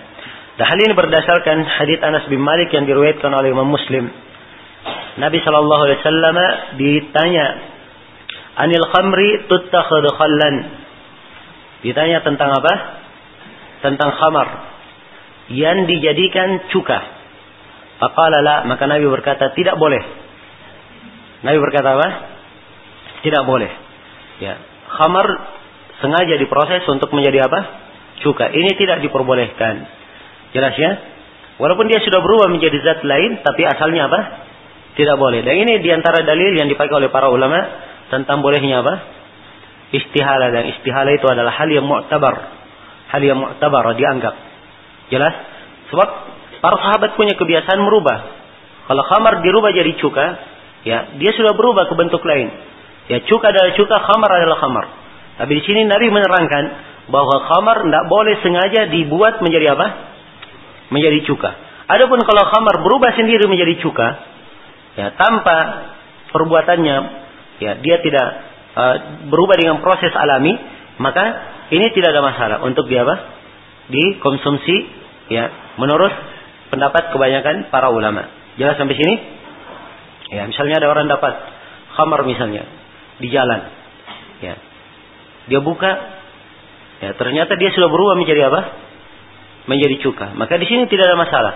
Ya sebab ya yang dia dapat sekarang di depannya adalah cuka bukan apa bukan khamar. Dia adalah zat yang namanya cuka dan cuka itu adalah apa? Adalah halal. Cuka adalah halal. Dan akan datang nanti apa? Nabi Shallallahu Alaihi Wasallam yang menyebutkan bahwa uh, ni'mal idam apa? Al khal. Baik, akan datang. Ya sudah ya sudah berlalu harusnya di pembahasan tentang makanan. Ya, dan ini di pembahasan makanan juga, makanan dan minuman. Ya boleh seorang itu menilai makan dan minum. Wah ini enak, wah ini bagus. Ya ini nomor satu. Ya, ya. ya itu boleh. Sebab Nabi berkata ni'mal idam apa? Al-khal. Sebaik-baik cuka adalah apa? Eh, sebaik-baik idam, sebaik-baik uh, campuran, uh, sebaik-baik apa? Kuah sayuran adalah apa? Adalah al-khal. Nah. Baik. Kemudian kata beliau rahimahullah wa yajuzu syarbul asir wan nabid qabla ghayalanihi Wa madinnatu dzalika ma zada ala ayyam. Ya. Kata beliau dan boleh untuk meminum asir. Meminum asir dan meminum apa? Nabit sebelum mendidihnya. Maksudnya mendidihnya sebelum apa? Sebelum dia berbusa. Ya. Nah, jelas ya? Sebab ini asir dan nabit kalau ditinggalkan terus dia akan berubah dan berubah menjadi apa? Ketika telah dia setelah berbusa maka dia sudah menjadi apa? Menjadi khamar. Nah, jelas ya? Baik. Jadi kalau dia sebelum gayalanihi boleh diminum, itu halal. Sebab asalnya memang semuanya dari barang yang halal. Dari korma, korma adalah halal. Ya. Apa? Air, air adalah apa? Halal. Ya. Kismis, kismis adalah halal. Rotop, rotop adalah halal. Semuanya dari apa? Hal yang halal. Tapi ketika dia berubah menjadi khamar, maka ini lain lagi penamaannya. Tapi kalau begitu berapa lama dia dibiarkan? Ya, batasannya berapa lama?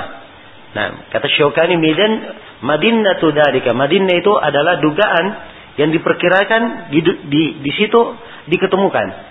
Jadi kalau dikatakan Madinatu dzalika salah satu ayam atau apa lebih dari tiga hari, maka dugaan besarnya dia akan berubah menjadi khamar itu di apa? Kalau sudah lebih berapa?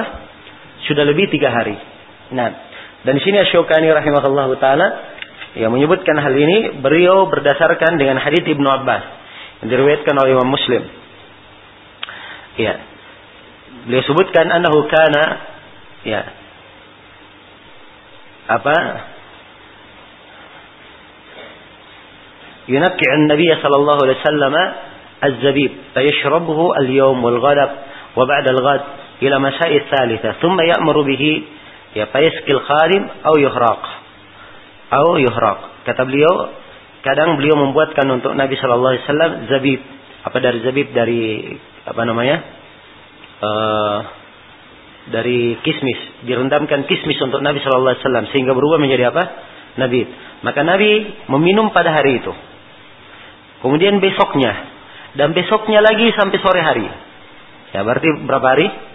Tiga hari. Kemudian kalau masih ada, maka Nabi berikan kepada khadimnya, pembantunya untuk meminum.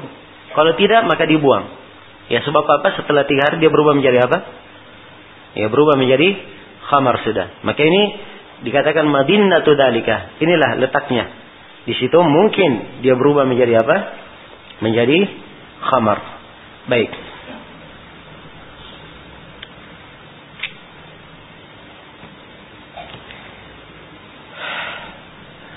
Iya. Kemudian kata beliau rahimahullah setelah menjelaskan tentang e, minuman-minuman dan perlu diketahui ya yang dibahas dalam minuman-minuman cuma ini saja pembahasannya. Yang paling banyak masalah yang memabukkan dan yang semisal dengan itu. Ya. Dan ini di pembahasan fikih kitabul asyribah di sebagian madhab tidak disebutkan. Kitab al asyribah ada sebagian madhab yang asyribahnya itu dimasukkan di pembahasan makanan. Sebab makanan mereka masukkan di dalamnya makan dan apa? Minum Ya, jadi kalau misalnya antum buka fikih Hambaliyah, antum cari-cari bab tentang minuman tidak akan apa? Tidak akan ketemu sebab mereka tidak membahas ini. Ya, Imam Ahmad rahimahullah beliau punya buku khusus tentang al-asyribah. Ya, dan isinya rata-rata hadisnya tentang ini, kullu muskirin haram. Ya, berputar di atas hal tersebut. Kemudian di sini Syukani menjelaskan beberapa etika seputar minum. Ya. Nah, kata beliau wa adabu syurbi Nah ini sudah pembahasan yang keenam ya, atau pembahasan yang ketujuh, beberapa etika minum. Kata beliau, ada syurbi ayakuna salah satu anfas. Dan etika seorang itu minum, hendaknya dia minum dengan tiga kali apa? Tiga kali bernafas. Maksudnya tiga kali bernafas, dia minum, ya, dia turunkan gelasnya. Kemudian dia bernafas. Dia minum lagi, dia turunkan gelasnya, kemudian apa? Dia bernafas. Kemudian dia minum lagi. Kemudian dia turunkan gelasnya. Jelas? Ini berapa kali nafas? Tiga kali. Itu yang dimaksud. Dalil tentang hari ini adalah hadits Anas bin Malik riwayat Bukhari dan Muslim. Anna Nabi sallallahu alaihi wasallam kana yatanaffas fil ina'i talatan. Adalah Nabi sallallahu alaihi wasallam beliau bernapas ya di dalam bejana bernapas ketika minum bejana tiga kali. Nah, dan beliau berkata, "Innahu arwa wa abra wa amra." Ya, sungguhnya dia itu arwa. Lebih apa? Lebih mengenyangkan. Ya. Wa abra dan lebih menghilangkan dahaga. Wa amra dan lebih apa? Dan lebih menyejukkan. Ya. Jelas ya? Nah.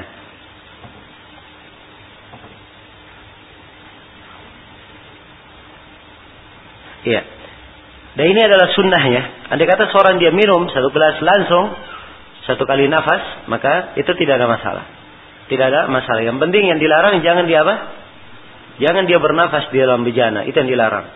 Sebab dalam hadis Abu Qatadah riwayat Bukhari dan Muslim, ya idza syariba ahadukum fala yatanaffas fil ina. Apabila salah seorang dari kalian minum, maka jangan dia bernafas di dalam bejana. Ya, dia bernafas di mana? Di dalam bejana. Jelas ya? Baik. Kemudian ini di antara etika. Ya, di antara etika juga di sini, ya, disebutkan oleh Syukani bil yamin dan hendaknya dia minum dengan apa? Tangan kanan. Dan ini sudah berlalu bersama kita. Ya, pembahasannya. Nah, kemudian kata beliau rahimahullah, wa min qu'udin dan hendaknya diminum dalam keadaan apa? Dari etika dia minum dalam keadaan duduk. Ya, dan minum dengan posisi duduk ini ini yang afdalnya, yang apa? Afdalnya yang utamanya. Ya, tapi bukan haram kalau seorang minum dalam keadaan berdiri. Kalau dia minum dalam keadaan berdiri, maka itu hukumnya boleh. Tapi afdalnya kalau dia apa? Kalau dia duduk. Ini pendapat yang pertengahan yang mengkompromikan seluruh dalil yang berada di dalam masalah ini. Jadi kalau ada dalil yang melarang minum berdiri, maka larangannya tersebut itu apa namanya adalah hanya bermana makruh. Sebab telah syah bahwa Nabi Shallallahu Alaihi Wasallam minum air zam-zam dalam keadaan apa? Dalam keadaan berdiri. Ya, jangan dikatakan oh ini khusus air zam-zam saja. Nabi minum dalam keadaan berdiri. Ya, tidak ada dalil pengkhususan. Ya namanya minum ya minum. Ya, kan begitu. Dan ini berlaku khusus. Apa berlaku? Berlaku umum. Karena itu yang paling tepatnya di sini bahwa minum dalam keadaan berdiri afdalnya duduk. Ya, afdalnya duduk. Tapi kalau dia minum dalam keadaan berdiri itu adalah hal yang tidak mengapa. Ya, tidak mengapa. Ya, bukanlah perkara yang dikatakan dia berdosa di situ apa apalagi mengatakan dia melakukan hal yang diharamkan. Ini pendapat yang pertengahan. Ya, pendapat yang pertengahan ini dirangkai oleh sebagian para ulama dalam dua bait syair. Dia katakan, "Idza ma syaribta fajlis tafuz li sunnati sahwati ahli al-Hijaz." Wa qad nuqila syurbuhu qa'iman wa dalika li bayanil jawaz. Ya. Nah, dua bait syair ini disebut di Fathul Bari. Apabila idza ma syaribta apabila kamu minum fajlis tafuz maka duduklah kamu akan beruntung. Ya. Duduklah kamu akan beruntung. Li sunnati sahwati Lisunnati sofwati ahli Hijaz. Hal tersebut berdasarkan sunnah dari orang pilihan negeri Hijaz. Sebab Nabi kalau minum, beliau apa? Beliau duduk. Ini sunnahnya. Kemudian dikatakan dalam kelanjutan bait syair, wa qad nukila syurbuhu qa'iman. Dan telah dinukil bahwa Nabi itu minum dalam keadaan berdiri. Wadalika dibayanil jawaz. Dan itu menunjukkan bolehnya berdiri. Jadi afdalnya duduk. Ya, tapi kalau berdiri adalah apa? adalah boleh. Dua bait syair ini saya pernah bacakan ke Syekh Shalal Fauzan. Ya, dan beliau katakan, ya, bagus mananya. Nah, atau bagus kesimpulannya. Baik.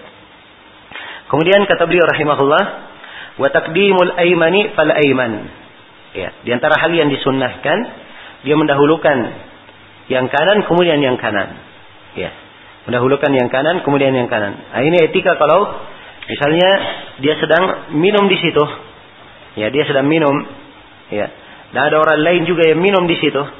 Maka dia beri yang kanan kemudian apa? Yang kanan. Di sebelah kanan dia mulai dengan yang kanan. Ya, dan ini berdasarkan hadis Anas bin Malik riwayat Bukhari dan Muslim. Ya, anna Nabi sallallahu alaihi wasallam utiya bi labanin qad shiba bima'in. Sungguhnya Nabi sallallahu alaihi wasallam didatangkan dengan susu sudah dicampur dengan air. Ya. Wa an yaminihi Arabiyun wa an yasarihi Abu Bakar. Fashariba thumma atal Arabi. Faqala al-ayman fal-ayman. Ya. Maka Nabi SAW. Alaihi Wasallam, ya. Jadi Nabi didatangkan susu yang sudah bercampur air. Di kanan beliau ada seorang Arabi dan di kiri beliau ada siapa? Abu Bakar Siddiq. Maka Nabi minum. Setelah itu beliau berdiri memberikan minum kepada siapa? Arab yang di kanannya. Dari sisi keutamaan siapa yang lebih utama? Abu Bakar. Tapi didahulukan yang apa? Yang kanan. Ya, maka Nabi menjelaskan al-aiman fal aiman yang kanan, kemudian yang kanan. Ya, beliau memberi bukan diam, tapi beliau terangkan yang kanan kemudian apa? Yang kanan. Ya, maka demikian harusnya seorang kalau dia berbuat sesuatu yang mungkin akan ada kesalahpahaman kalau dia tidak jelaskan, maka dia jelaskan. Ya, seperti Nabi di sini jelaskan. Sebab dari sisi kedudukan, kedekatan, ya Abu Bakar adalah apa? Ya seperti saudara Rasulullah Sallallahu Alaihi Wasallam. Ya sahabatnya yang paling dekat dengan Nabi, yang paling banyak menolongnya. Ya jelas ya. Kenapa Arab yang didahulukan? Maka Nabi terangkan supaya tidak ada kesalahpahaman. Walaupun Abu Bakar radhiyallahu taala anhu ya pasti adalah orang yang paling baik hatinya. Ya. Namun demikianlah harusnya seorang itu menjaga segala hal. Dan ini dari etika dan adab. Ya, ada semuanya kalau diperhatikan sangat indah sekali. Etika-etika yang dilakukan oleh Nabi Shallallahu Alaihi Wasallam. Ya maka beliau berkata al aiman fal aiman yang kanan kemudian yang paling kanan. Nah, baik.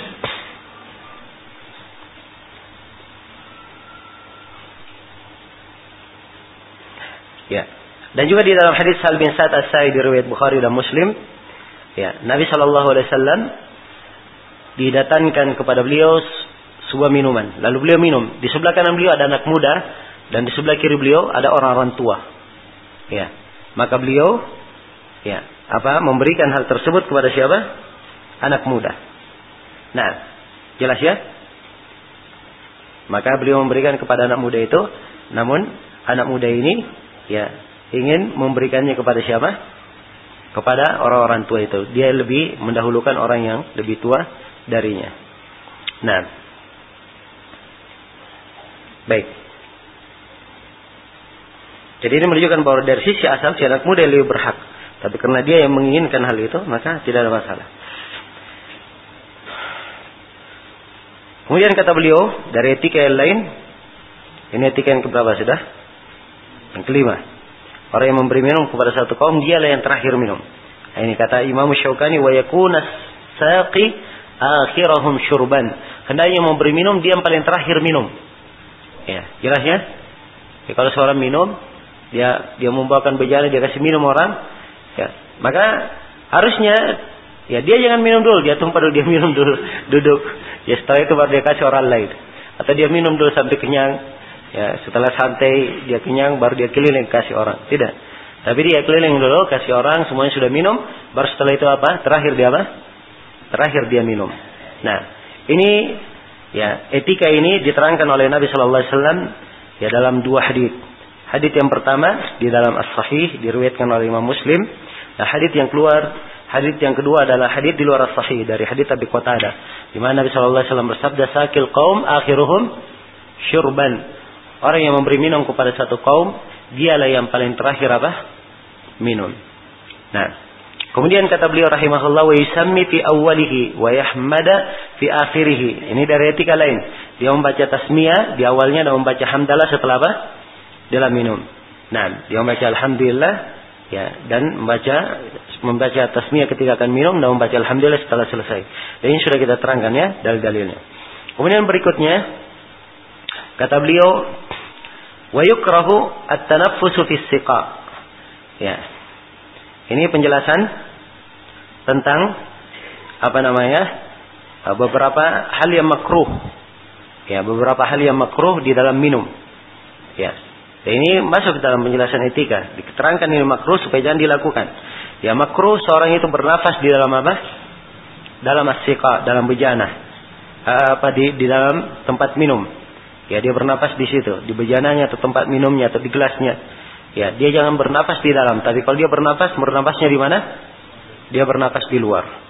Ya, jadi makruh tanafus di asyika. Wa nafkhu fihi. Dan makruh meniup di dalamnya. Meniupnya juga apa? Makruh. Ini adalah hal yang makruh. Nah, dan ini telah datang di dalam sebuah hadis di mana Nabi Shallallahu Alaihi Wasallam ya bersabda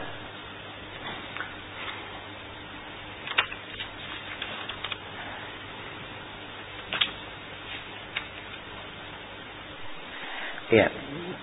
Hadisnya hadis Ibnu Abbas, anna Nabi sallallahu alaihi wasallam ya diriwayatkan oleh Imam Ahmad Abu Dawud Ibnu Majah dan selainnya. Nabi sallallahu alaihi wasallam bersabda, Naha ayyutanaffasa atau Ibnu Abbas berkata Nabi sallallahu alaihi wasallam naha ayyutanaffasa fil ina aw yunfakha fihi. Nabi sallallahu alaihi wasallam melarang seorang itu bernapas di bejana dan Nabi melarang seorang itu meniup di dalamnya. Seorang itu meniup di dalamnya. Demikian pula di antara yang dilarang dia minum langsung dari apa? Dari mulut kendinya, dari mulut tempat minumnya. Ya. Jelas ya? Dari mulut apa dari langsung dari tempat minumnya dia minum. Ini juga adalah hal yang dilarang. Dan dalil tentang larangannya adalah hadis Abu Sa'id riwayat Bukhari dan Muslim. Ya nah Nabi sallallahu alaihi wasallam an ikhtinaqil asqiyah ayyushraba min afwahiha. Nabi sallallahu alaihi wasallam melarang dari ikhtinaq al asqiyah. Bagaimana itu? Yaitu di, langsung diminum dari mulutnya. Ya, jadi kalau dia kendi misalnya, dia minum langsung apa dari apa? Dari kendinya.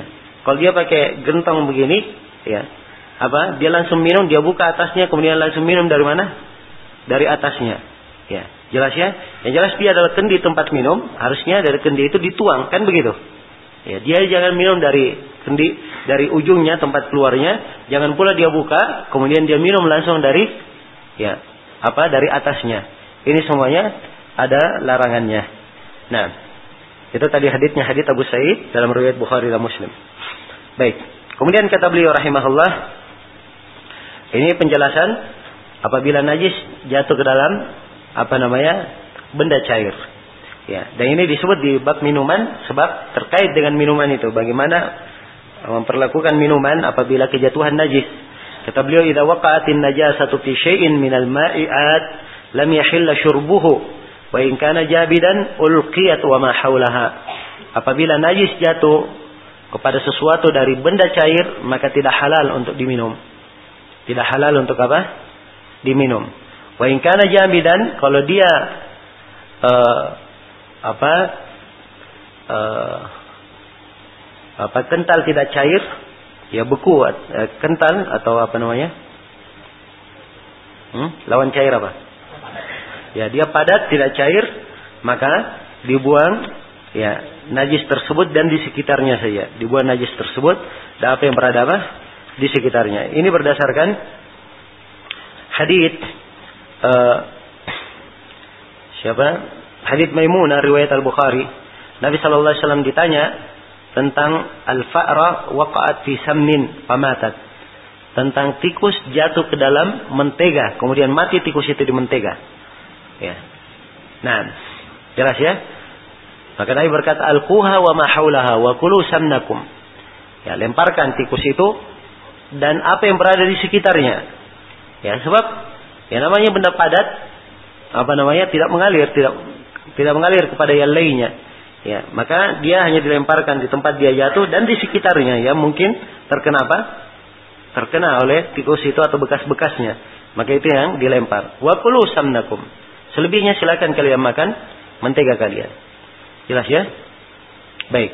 Dan ini perhatikan sampai yang seperti ini dijaga sedemikian rupa oleh Islam. Ya, sebab harta itu hasilnya dihormati. Ya, dan digunakan, tidak dibuang apa? cuma-cuma. Maka di ya pertimbangkan yang mana yang bisa dipakai dan yang mana yang tidak bisa dipakai. Jelas ya? Baik. Nah, Kemudian berikutnya kata beliau wa yahrumul aklu wasyurbu fi aniyatid dhahabi wal fiddah dan diharamkan makan dan minum di bejana emas dan perak. Nah, ini penjelasan tentang larangan makan dan minum dari bejana yang terbuat dari emas maupun apa? perak. Banyak hadis yang menjelaskan tentang hal ini.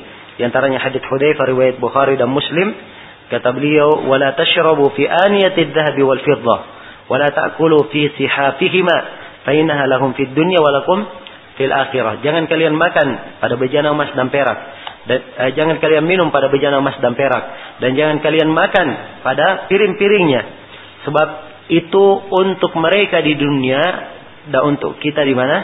Untuk kalian di akhirat. Ya, jadi itu untuk mereka orang-orang kafir itu akan ya, menikmati hal tersebut di dunia, kita dilarang di dunia ini karena memang itu kita karena itu kita karena hal tersebut memang dipersiapkan untuk kita di mana? Di akhirat.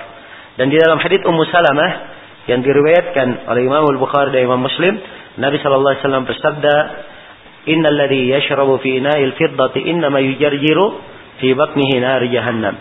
Ya, sungguhnya orang-orang yang minum dari bejana perak, dia hanya apa namanya e, mengkolakkan di dalam perutnya neraka jahanam. Nah, baik. Maka ini di antara dalil-dalil yang menunjukkan haramnya makan dan minum ya menggunakan bejana emas maupun menggunakan bejana apa? Bejana perak. Ya. Kemudian berkata Imam Asy-Syaukani rahimahullahu taala dalam pembahasan berikutnya Kitabul Libas. Kitab Al-Libas. Al-Libas bermakna apa? Pakaian. Ya, pakaian itu adalah sesuatu yang dipakai menutupi tubuh, sesuatu yang dipakai untuk menutupi aurat. Nah, itulah yang disebut dengan al-libas, disebut dengan pakaian.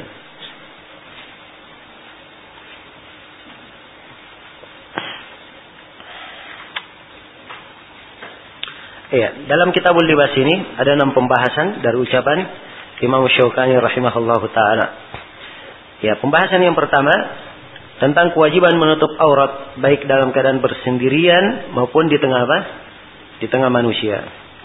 Nah, kata beliau, satrul aurati wajibun fil mala'i wal khala.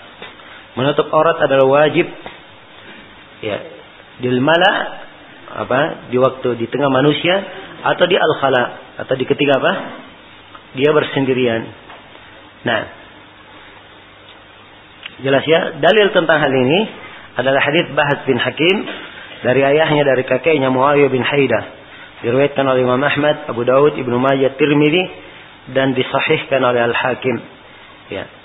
Nah, dan hadisnya hasan ya. Di mana Muawiyah bin Haida berkata, "Qultu ya Rasulullah, auratuna ma na'ti minha wa ma nadar." Ya, saya berkata ya Rasulullah, apa aurat-aurat kami yang kami datangi dan kami biarkan? Maksudnya apa yang kami buka dan apa yang apa yang apa yang kami boleh biarkan dan apa yang kami harus tutup. Maka Nabi berkata, "Ihfaz aurataka illa min zaujatik aw ma malakat yaminuk." Maka Nabi sallallahu alaihi wasallam bersabda, "Jagalah aurat kamu kecuali dari istrimu dan budak yang kamu miliki." Qultu saya berkata, "Fa idza kana al-qaumu ba'duhum fi ba'd." Kalau satu kaum ya berada di tengah kaum yang lain. Kata Nabi, "In istata'ta an la yaraha ahadun fala yuriyannaha." Ya. Apabila kamu mampu tidak seorang pun yang bisa melihatnya, maka jangan sekali-sekali ada yang melihatnya.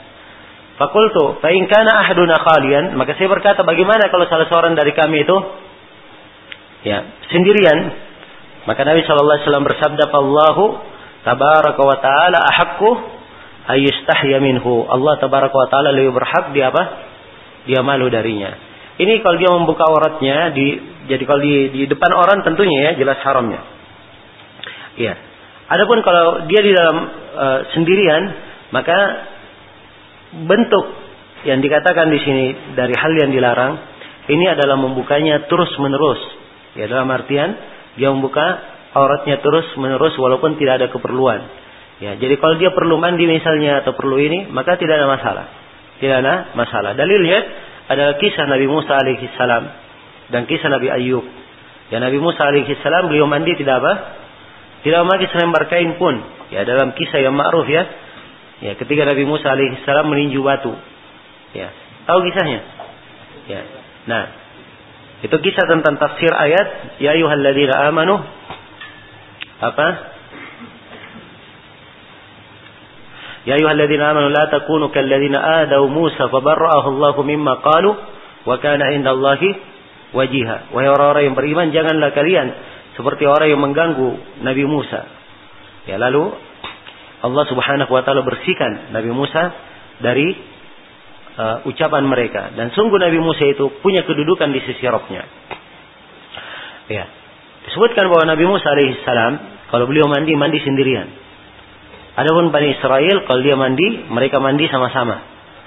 Ya jelas ya, ini syariat apa? Terdahulu, syariat terdahulu, orang-orang terdahulu. Tapi di sini Nabi jadi Nabi mengisahkan kisah ini di syariat kita sudah diharamkan sebagaimana yang disebut ya. Diharamkan apa? Saling melihat aurat di syariat kita.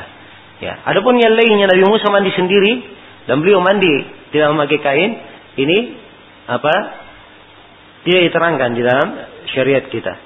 Maka Nabi Musa alaihi salam beliau mandi sendiri. Maka beliau digosipi oleh kaumnya. Ya. Coba bayangkan, Nabi digosipi. Ya. Apa yang mereka katakan? Nabi Musa ini apa? Tidak mau mandi bersama kita kecuali dia punya apa? Punya kelainan. Ya. Nah, maka suatu hari Allah Subhanahu Wa Taala uh, menghendaki bahwa Nabi Musa alaihissalam ya bersih dari apa yang dibicarakan oleh kaumnya tersebut. Maka begitu Nabi Musa mandi, dia letakkan bajunya di atas batu, maka bajunya batu. Apa maka batunya lari membawa baju. Ya. Ya. Batunya apa? Lari. Dia bawa bajunya.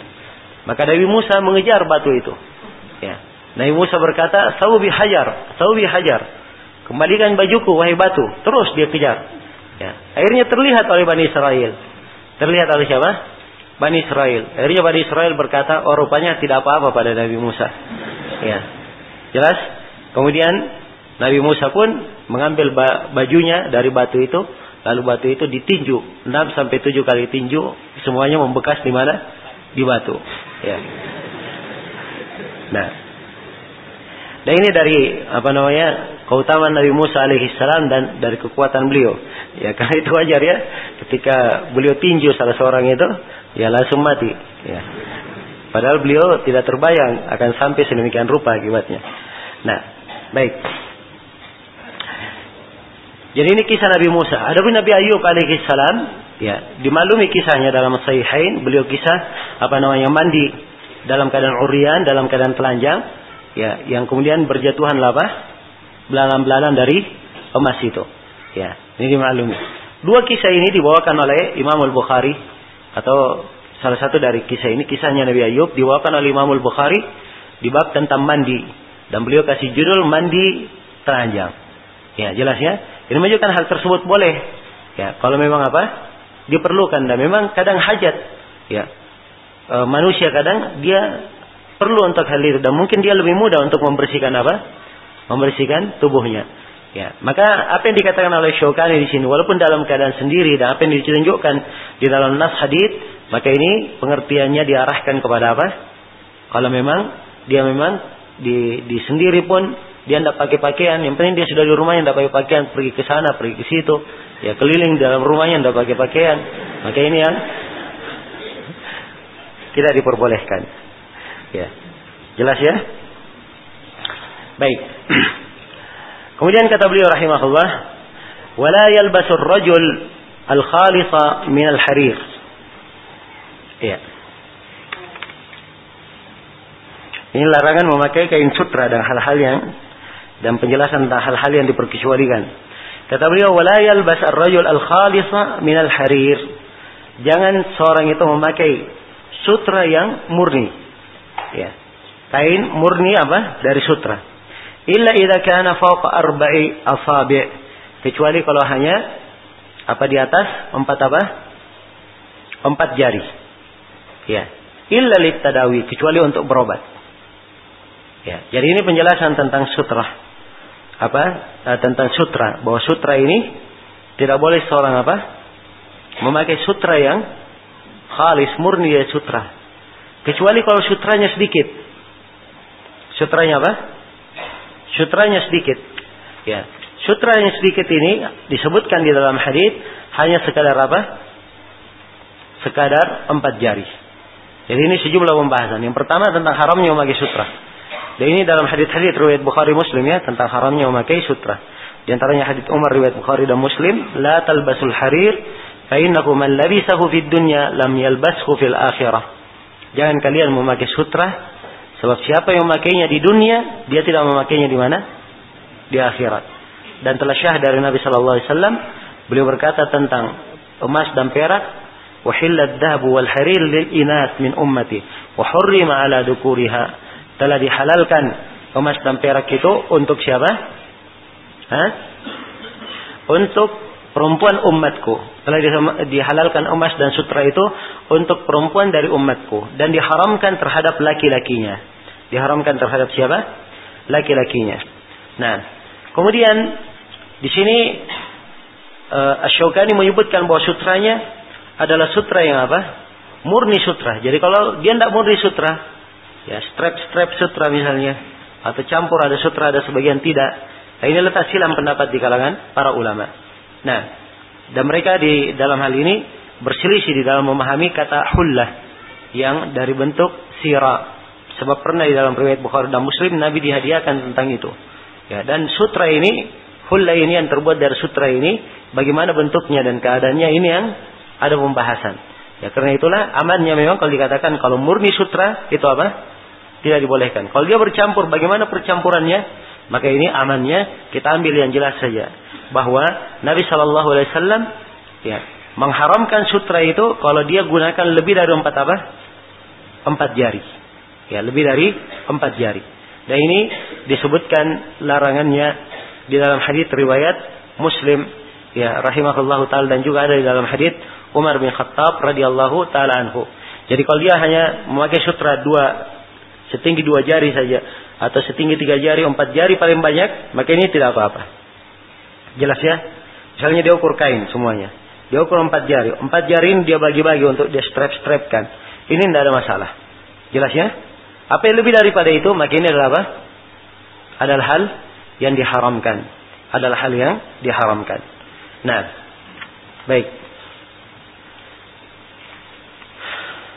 Kecuali Ya, ada yang diperkecualikan dari memakai sutra.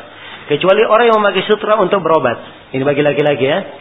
Jadi dia pakai sutra murni semuanya sutra, tidak apa-apa. Tapi untuk siapa? Orang yang berobat saja. Orang yang berobat saja. Ini dalilnya kalau berobat boleh pakai sutra. Itu hadits Anas bin Malik riwayat Bukhari dan Muslim. Nabi Shallallahu alaihi wasallam ya Abdurrahman bin Auf wa Zubair fi lubsil harir hakkatin kanat bihima. Nabi Shallallahu alaihi wasallam memberikan keringanan untuk Abdurrahman bin Auf. Perhatikan bahasanya keringanan. Asalnya apa? Asalnya tidak boleh, tapi diberi keringanan untuk Abdurrahman bin Auf dan untuk Az-Zubair tentang memakai sutra karena keduanya ada apa? Ada gatal pada tubuhnya. Ya, jelas ya? Karena mereka ada penyakit gatal karena itu pakai apa? Pakai sutra dan sutra ini memang ya sebagaimana yang dimaklumi jika ini halus ya sangat cocok dengan orang yang apa? Orang yang ada penyakit seperti itu. Dan ini adalah hal yang mengobati. Nah, kemudian kata beliau rahimahullah, kata Syaukani, wala yaftarishuhu dan jangan dia jadikan sutra itu sebagai apa? sebagai alasnya. Tidak boleh dia beralas dengan sutra. Ya dia tidak boleh beralas dengan apa? Dengan sutra. Nah, baik. Ini juga adalah hal yang tidak diperbolehkan. Dan dalil tentang tidak bolehnya beralas dengan sutra ini adalah hadits Hudzaifah riwayat Bukhari dan Muslim dan Nabi melarang dari lubsil harir wa dibaj wa najlis alaihi dan Nabi melarang dari memakai sutra dan memakai dibaj. Dibaj ini juga sejenis sutra dan beliau melarang untuk duduk di atasnya. Untuk apa? Duduk di atasnya. Jadi kalau dijadikan misalnya dia tidak pakai, tapi sutranya dijadikan sebagai hamparan permadani misalnya untuk duduk, ya atau dijadikan sebagai apa? E, spray misalnya untuk alas tidur, ya maka ini tidak diperbolehkan. Tidak diperbolehkan. Baik, berdasarkan hadis yang telah kita sebutkan. Kemudian kata beliau rahimahullahu taala, ya. Walal masbuk bil asfar dan tidak boleh seorang itu memakai pakaian yang dicelup dengan warna kuning. Ya, ini penjelasan tentang pakaian yang dicelup dengan warna kuning. Al asfar itu ya dia dari sejenis tumbuhan yang nanti warnanya hasilnya adalah warna apa? Warna kuning. Ya dalil larangannya adalah hadits Abdullah bin Amr Nabi Shallallahu Alaihi Wasallam melihat Abdullah bin Amr yang sedang memakai dua pakaian yang muasfar. Maka beliau berkata, Inna hadhihi min siyabil kuffar, fala talbasha. Sungguhnya ini dari pakaian orang-orang kafir, jangan kamu apa? Memakainya. Jangan kamu memakainya. Jelas ya? Nah. Baik. Ini kalau dicelup dengan warna apa? Warna kuning. Bagaimana kalau memang warna asalnya kuning? Hah? Apakah boleh atau tidak? Ya. Jadi asalnya di sini adalah hadis yang menunjukkan mu'asfar. Ya. Jadi kalau asalnya di kuning maka uh, apa? Tidak ada nafs yang menunjukkan tentang hal tersebut. Tidak nafs yang menunjukkan tentang pelarangannya. Nah, kemudian di sini dikatakan ya anda disebut di sini warna lainnya. Bagaimana dengan warna merah? Hah? Warna merah ada sebagian hadis yang menjelaskannya. Bahkan ada beberapa hadis yang melarang memakai warna merah. Tapi larangan tersebut ya oleh Syekh Al Albani semua hadisnya dilemahkan. Semua hadisnya apa? Dilemahkan. Ya dan sebagian para ulama dia menguatkannya. Ya, namun bagi siapa yang menguatkannya dia harus kompromikan dengan hadis Al-Bara bin Azib riwayat Bukhari dan Muslim. Ya. Di mana beliau berkata, "Ra'aituhu fi hullatin hamra, lam ara syai'an qad ahsana minhu." Saya melihat Nabi sallallahu alaihi wasallam sedang memakai hulla warna merah. Ya. Dan saya tidak pernah melihat beliau apa namanya ada hulla yang secantik itu, sebaik itu. Jelas ya? Jadi beliau memakai warna apa? Warna merah. Ya. Jadi bagaimana cara mengkompromikannya kalau hadisnya kuat? Ya kata para ulama yang menguatkan larangan memakai warna merah, katanya itu merah yang dipakai oleh Nabi bukan merah polos, tapi merah yang sudah apa? Bercampur dengan warna lain atau diselingi dengan apa? Warna lain. Jadi bukan merah polos.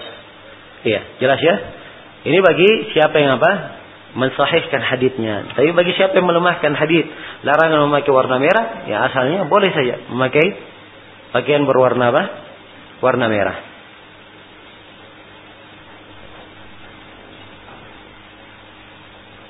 Nah,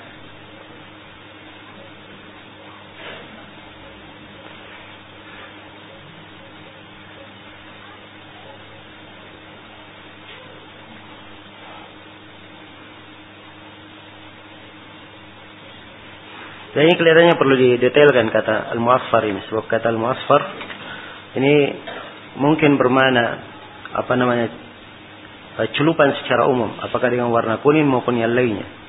Ya. Yang jelas dia adalah pakaian yang dicelup atau menggunakan kont apa namanya istilahnya? Hah? Konteks ya? One text ya. Yang menggunakan one text maka itu jelas masuknya di celupan, tidak diperbolehkan kalau dia celup. Tapi apakah dia khusus warna kuning ini perlu dilihat dari sisi bahasa. Ya saya tadi periksa tapi lupa untuk mendetailkan tadi maknanya. Nah, baik ya, diberi tanda petik di situ supaya di, di dipastikan. Kemudian apa berikutnya kata Syaukani rahimahullahu taala antara yang di pakaian masih berkaitan dengan masalah pakaian kata beliau wala sauba syuhratin dan jangan pula pakaian syuhrah pakaian syuhrah ini sudah berlalu ya di pembahasan apa Hah? Pembahasan sholat. Ya. Dan sekarang diterangkan di sini bab pakaian juga tentang tidak boleh memakai pakaian syuhrah. Sebab telah syah dari Nabi Shallallahu Alaihi Wasallam dari hadits Ibnu Umar riwayat Imam Ahmad Abu Dawud Nasai Ibnu Majah dan selainnya. Beliau bersabda man labisa sauba syuhratin fid dunya albasahu Allah sauba madillatin yaumal qiyamah. Siapa yang memakai pakaian syuhrah di dunia maka Allah akan memakaikan untuknya pakaian kehinaan pada hari kiamat ya. nah ini pakaian syuhrah dan pakaian syuhrah sebagaimana yang telah lalu adalah pakaian yang apa namanya uh, dia pakai di tengah manusia untuk membuat dia terkenal ya, dengan pakaian itu di tengah manusia. Tidak ada yang mirip dengan pakaian itu. Ya, dia memang pakai untuk beda dengan orang di tengah manusia. Maka ini adalah hal yang dilarang. Kapan ilahnya ini ada, maka itu dia itu sebagai pakaian syuhrah. Kemudian kata beliau rahimahullah, "Wala ma yakhtassu bin nisa wala al-aks." Ya, tidak boleh seorang lelaki memakai pakaian yang khusus untuk perempuan. Ya, demikian pula sebaliknya, perempuan tidak boleh memakai pakaian khusus untuk apa? Laki-laki. Sebab telah syah di dalam hadis Ibnu Abbas riwayat Bukhari, ya. Ibnu Abbas berkata, "La'ana Rasulullah sallallahu alaihi wasallam al-mutasyabbihati minan nisa'i birrijal wal mutasyabbihina binar rijali bin nisa." Nabi sallallahu alaihi wasallam melaknat para perempuan yang menyerupai laki-laki dan para laki-laki yang menyerupai apa? perempuan. Baik. Ya. Dan ini penyerupaan dalam segala hal ya yang disebut dalam pakaian maupun yang lainnya. Kalau khusus untuk pakaian itu hadis. Ada hadis Abu Hurairah riwayat An-Nasai. Ada hadisnya di apa dikuatkan. Oh, ini lain ya bukan ini yang dikuatkan insyaallah. Nah. Ya, tapi hadis yang saya bacakan tadi itu sudah cukup sebagai pendalilan. Hadis Ibnu Abbas riwayat apa? Al-Bukhari. Kemudian kata beliau, "Wa yahrumu 'ala rijal at-tahalli bidh-dhahabi wala bighairihi." Dan diharamkan bagi seorang laki-laki untuk berhias, ya, memakai apa memakai uh, perhiasan dari emas, ya, dan tidak pula dengan selainnya. Tidak pula dengan selainnya. Nah, Ya di sini seorang laki-laki tidak boleh memakai perhiasan dari apa? Dari emas. Sebab telah berlalu bahwa emas itu khusus untuk siapa? Hah? Khusus untuk perempuan. Demikian pula wala bigairihi dan tidak pula dia berhias dengan selainnya. Ya. Dia dia berhias dengan selainnya. Dan ini pembahasannya di pakaian ya. Dia hiasi dengan apa namanya dengan dengan emas atau dia hiasi dia dihiasi apa dihiasi bajunya dengan emas atau dihiasi dengan apa selain emas dari warna-warna uh, perak misalnya ataupun yang lainnya maka ini adalah hal yang apa hal yang tidak diperbolehkan nah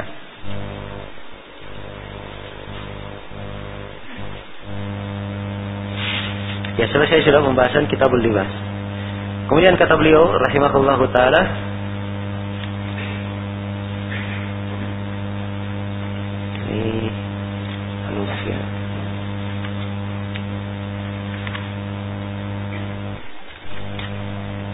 Ya. Kemudian kata beliau rahimahullah taala Kitabul Udhiyah. Kitab tentang al-udhiyah. Tentang apa? Hewan kurban. Nah, di sini ada enam pembahasan. Yang pertama syariat berkurban. Asyukani berkata tusyra li ahli kulli baitin. Berkurban itu disyariatkan untuk keluarga setiap ahli bait. Ya, berkurban apa hukumnya? Ya, ini silam pendapat di kalangan para ulama. Kebanyakan para ulama berkurban hukumnya apa? Sunnah muakkadah. Dan sebagian para ulama berpendapat tentang wajibnya berkurban. Ya, pendapat yang mengatakan wajib itu tidak bisa dikatakan sebagai pendapat yang lemah. Walaupun yang mengatakan pendapat mengatakan bahwa kurban hukumnya sunnah itu lebih apa? Lebih kuat. Tapi tidak sepantasnya bagi seorang muslim yang punya kemampuan untuk meninggalkan apa? untuk meninggalkan berkurban ini. Sebab Nabi Shallallahu Alaihi Wasallam melakukannya, ya, dan beliau menganjurkan akan hal tersebut dan telah diterangkan bahwa beliau itu berkurban, ya, untuk beliau dan untuk keluarganya. Baik. Kemudian kata Asyokani rahimahullah, tushra'u li ahli kulli baitin. Berkurban ini disyariatkan untuk setiap apa? Hah?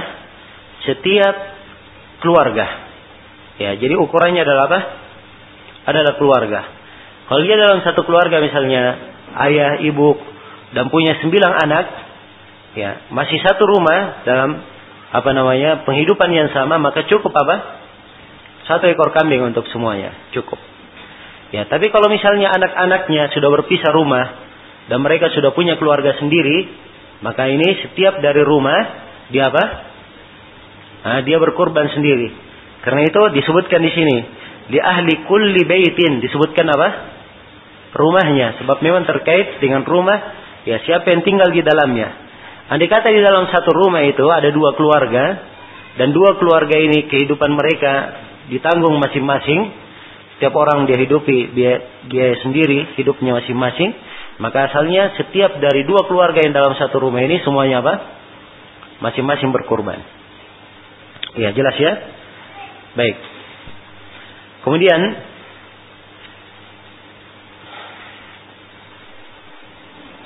ya.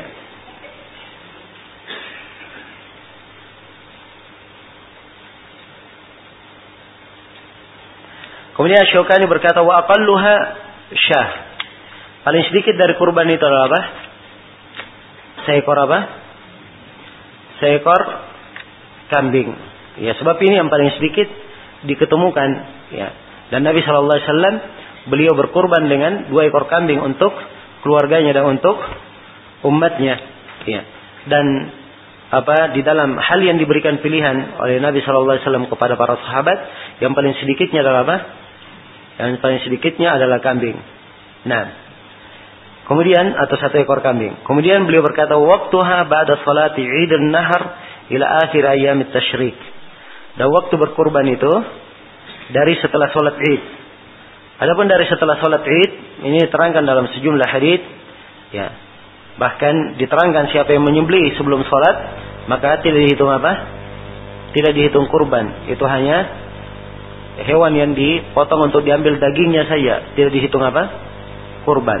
Karena itu kata Nabi Shallallahu Alaihi Wasallam, "Man kana dabaha qabla yusalli, falyadbah makanaha ukhra." siapa yang menyembeli sebelum dia sholat hendaknya disembeli ya apa kambing yang lain gantinya jelas ya wa man lam yakum dabah hatta sallaina siapa yang belum menyembeli sampai kami sholat maksudnya setelah sholat dia menyembeli bah bismillah hendaknya dia menyembeli dengan apa dengan nama Allah nah maka ini menunjukkan bahwa menyembeli itu harus setelah sholat idin nahar nah bukan di Idul Fitri sebab tidak ada syariat kurban di situ yang ada cuma di mana di Idul Adha. Karena itu Idul Adha disebut juga sebagai Id An-Nahar. Baik. Ila akhir ayam tasyrik. Sampai akhir ayam tasyrik. Jelas ya? Ini pendapat yang dikuatkan oleh Syaukani. Sebab beliau mengambil ketentuan umum dalam hadits Nubaisyah riwayat Muslim. Ayam tasyrik, ayam aklin, wa syurbin. Hari-hari tasyrik adalah hari-hari makan dan apa? Dan minum. Ini yang diambil dalil umum oleh beliau bahwa sampai akhir ayam tasyrik. Tapi yang dilakukan oleh para sahabat, ya, dan sejumlah para aima menguatkan bahwa hari tasyrik itu sampai di hari ke-12 saja. Hari untuk apa? Menyembelihnya. Sampai di apa? Hari yang ke-12. Maka siapa yang ingin menyembelih sebaiknya dia berhati-hati, dia berusaha menyembelih sampai hari ke-12. Tapi kalau dia menyembelih sampai hari ke-13, insyaallah taala sembelihannya tetap apa? Tetap syah. Tapi kalau dia ingin lebih berhati-hati, maka dia jangan menyembelih melewati apa? Hari ke-12. Baik. Dan hari tasyrik yang dimaksud adalah sampai sore hari. Sehingga terbenamnya matahari di tanggal 13 Dhul Hijjah. Begitu terbenam matahari tanggal 13 Dhul Hijjah, maka selesailah hari tasyrik tersebut. Iya. Kemudian kata beliau rahimahullahu taala, wa afdaluha asmanuha. Dan yang paling afdalnya adalah yang paling gemuknya. Yang paling afdalnya adalah apa? Paling gemuknya. Nah, ini yang ditunjukkan dalam sebagian riwayat Ya ditunjukkan di dalam sebagian riwayat tentang masalah gumuknya ini. Nah, dan itu dilakukan oleh sejumlah para sahabat. Nah, dan sebagian para ulama menghasankan hadis dari Abu Rafi bahwa Nabi sallallahu alaihi wasallam kana idza dhahha ishtara kabshaini saminaini. Nabi sallallahu alaihi wasallam apabila beliau menyembelih maka beliau menyembelih apa? Dua kabsh. Ya, dua kambing jantan yang gemuk, yang gemuk. Baik. Dan sebenarnya dalam masalah afdalnya itu banyak yang dilihat. Banyak yang dilihat. Kalau dipelajari riwayat. Yang pertama yang dilihat dan didahulukan yang mana yang paling mahal di kalangan apa? Pemiliknya. Yang paling nafisnya. Kemudian kadang yang dilihat yang mana yang paling banyak dagingnya. Kemudian kadang yang dilihat yang paling bagus penampilannya. Dalam artian lebih indah dan lebih apa namanya uh, uh, sejuk untuk dipandang atau bagus untuk dipandang. Ya, ini semuanya dipertimbangkan di dalam hewan kurban. Maka semakin dia menyempurnakan sifat-sifat tersebut, maka hewan kurbannya lebih apa? Lebih afdal. Ya beda ya dengan orang yang uh, menyembelih misalnya hewan kurban, ya sama-sama usia setahun, tapi salah satunya lebih gemuk. Dan beda antara orang yang me, yang menyembelih hewan kurban Iya. Yang satunya misalnya 10 kilo, satunya juga 10 kilo misalnya ya. Ya biasanya berapa kilo kalau ini? Hah? Harus sampai 10 kan? Ya, anggaplah 10 kilo ya hewan kurbannya. 10 kilo. Yang satunya juga 10 kilo. Tapi yang satunya ya dia lebih bagus hewannya. Ya, bertanduk. Ya, kemudian hewannya apa namanya? kulitnya bersih. Ya. Apa? Maka ini akan lebih uh, baik lebih didahulukan. Apalagi kalau memang harganya itu lebih mahal di kalangan orang yang menjualnya. Baik. Kemudian di sini beliau terangkan tentang hewan yang paling apa namanya? Tentang syarat-syarat hewan kurban. Ya, syarat-syarat hewan kurban. Kata beliau wala yajzi'u ma dun al-jada min min ad-da'n wala thani min al-ma'z wala al-a'war wala wala al-a'war wal marid wal araj wal wal a'jaf wa a'sabul qarni wal udun. Ya. Dan tidak syah. Dan tidak syah hewan kurban ini apa yang di umur al-jada. Al-jada artinya apa? Umur apa? Setengah tahun. Minat da'an dari domba. Jadi kalau domba umurnya tidak boleh di bawah apa? Di bawah setengah tahun. Harus setengah tahun ke atas kalau dia domba. Ya. Dan tidak boleh asani di bawah asani dari apa? dari al-ma'az. Kalau dia al-ma'az kambing, ya, kambing selain dari domba itu disebut apa? Disebut ma'az. Da'atani itu adalah kambing yang telah mencapai usia satu tahun. Sudah mencapai usia apa? Satu tahun. Nah, dan ini diterangkan ya di dalam uh, kriteria apa umurnya. Ya, baik. Ya, banyak hadis yang menjelaskan tentang hal ini, tentang masalah umur tersebut ya dan Nabi Shallallahu Alaihi Wasallam ya telah apa uh, menyebutkan ya la tasbahu illa musinna. Jangan kalian menyembelih kecuali musinna. Ini pada apa? Sapi. Illa ya'sur alaikum. Fatatbahu jadha min min ad ya jangan kalian sembelih kecuali musinna. Ya. Kecuali kalau susah atas kalian. Kemudian kalian menyembelih ya apa susah kalian maka kalian menyembelih jadah dari ta'am. Di sini musinna adalah umur satu tahun kalau apa? Kalau dia kambing. Umur satu tahun kalau dia kambing. Kalau tidak diketemukan, maka kata Nabi Shallallahu Alaihi Wasallam, maka boleh kamu menyembelih jadah tapi dari dari domba. Umur enam bulan dari apa? Dari domba. Dan ini hadis diriwayatkan oleh Imam Muslim. Baik. Dan juga Nabi Shallallahu Alaihi Wasallam dalam hadis Abi Burda riwayat Bukhari dan Muslim, ya beliau pernah berkata kepada Rasulullah, ya Rasulullah saya punya apa namanya jadah dari ma'iz. Ya, dia ini sangat berharga, lebih saya sukai kalau saya punya dua kambing. Ya, maka Nabi berkata, silahkan kamu sembelih. Dan ini tidak layak untuk selain kamu. Ya, jadi kekhususan untuk siapa? Abu Burda saja, untuk, tidak untuk selainnya. Maka asalnya, ya ma'iz itu asalnya kalau dia kambing selain dari domba, dia kambing jenisnya selain dari domba, tidak boleh umurnya di bawah apa? di bawah setahun, harus setahun. Ya. Kemudian diterangkan juga di sini tentang syarat-syarat hewan kurbannya. Ini empat syarat diterangkan di sini dan empat cacat ini, empat cacat ini tidak boleh ada pada kurban. Ya, diterangkan empat cacat yang tidak boleh ada pada kurban. Empat cacat ini diterangkan dalam hadis Bara riwayat Imam Ahmad dan Ahli Sunan.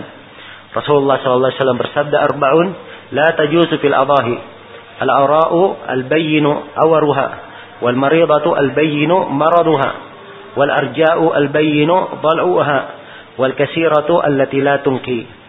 Nah, dalam sebuah riwayat al ajfa'u ya allati la tunki kata Nabi sallallahu alaihi wasallam ada empat tidak boleh dalam udhiyah yang pertama adalah al-aura al-bayyin awaruha yang pertama yang apa buta sebelah matanya yang sangat nampak butanya ya ini dilarang ya Ya kalau matanya buta, dua-duanya ini lebih apa?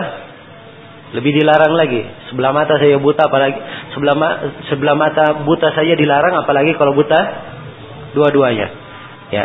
Kalau matanya rabun, ya tidak kelihatan butanya, maka ini tidak ada masalah. Sebab yang dilarang di sini adalah apa? Yang buta saya. Kecuali kalau rabunnya itu jelas di mata. Ya, jelas di matanya, nampak sekali misalnya matanya putih, ya maka ini apa? Ini cacat hendaknya dihindari. Kemudian yang kedua al marid al bayyinu maraduha. Kemudian yang sakit, yang sangat jelas sakitnya. Ya. Ya kalau dia berada di tengah kawan-kawannya nampak sekali lemas, ya. Sakit, ya. Adapun kalau kambingnya misalnya cacingan sakitnya, ya makanya tetap kuat, dia tetap apa namanya jalan sama kawan-kawannya dan seterusnya. Maka ini tidak nampak apa? Tidak nampak sakitnya. Yang seperti ini tidak apa-apa. Kalau sakitnya tidak nampak. Ya, kemudian cacat yang ketiga yang tidak boleh ada, tidak boleh dia pincang. Pincang yang terlalu nampak kepincangannya.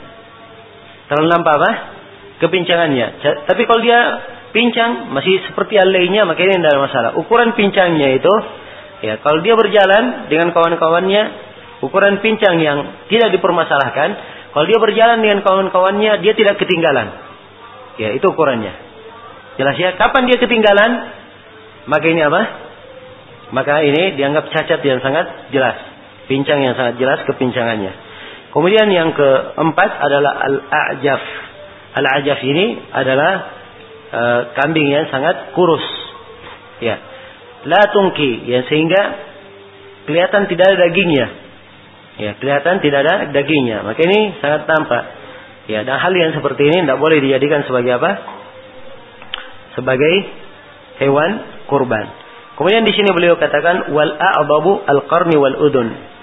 Ya. Nah, al-a'dab al-qarn wal udun.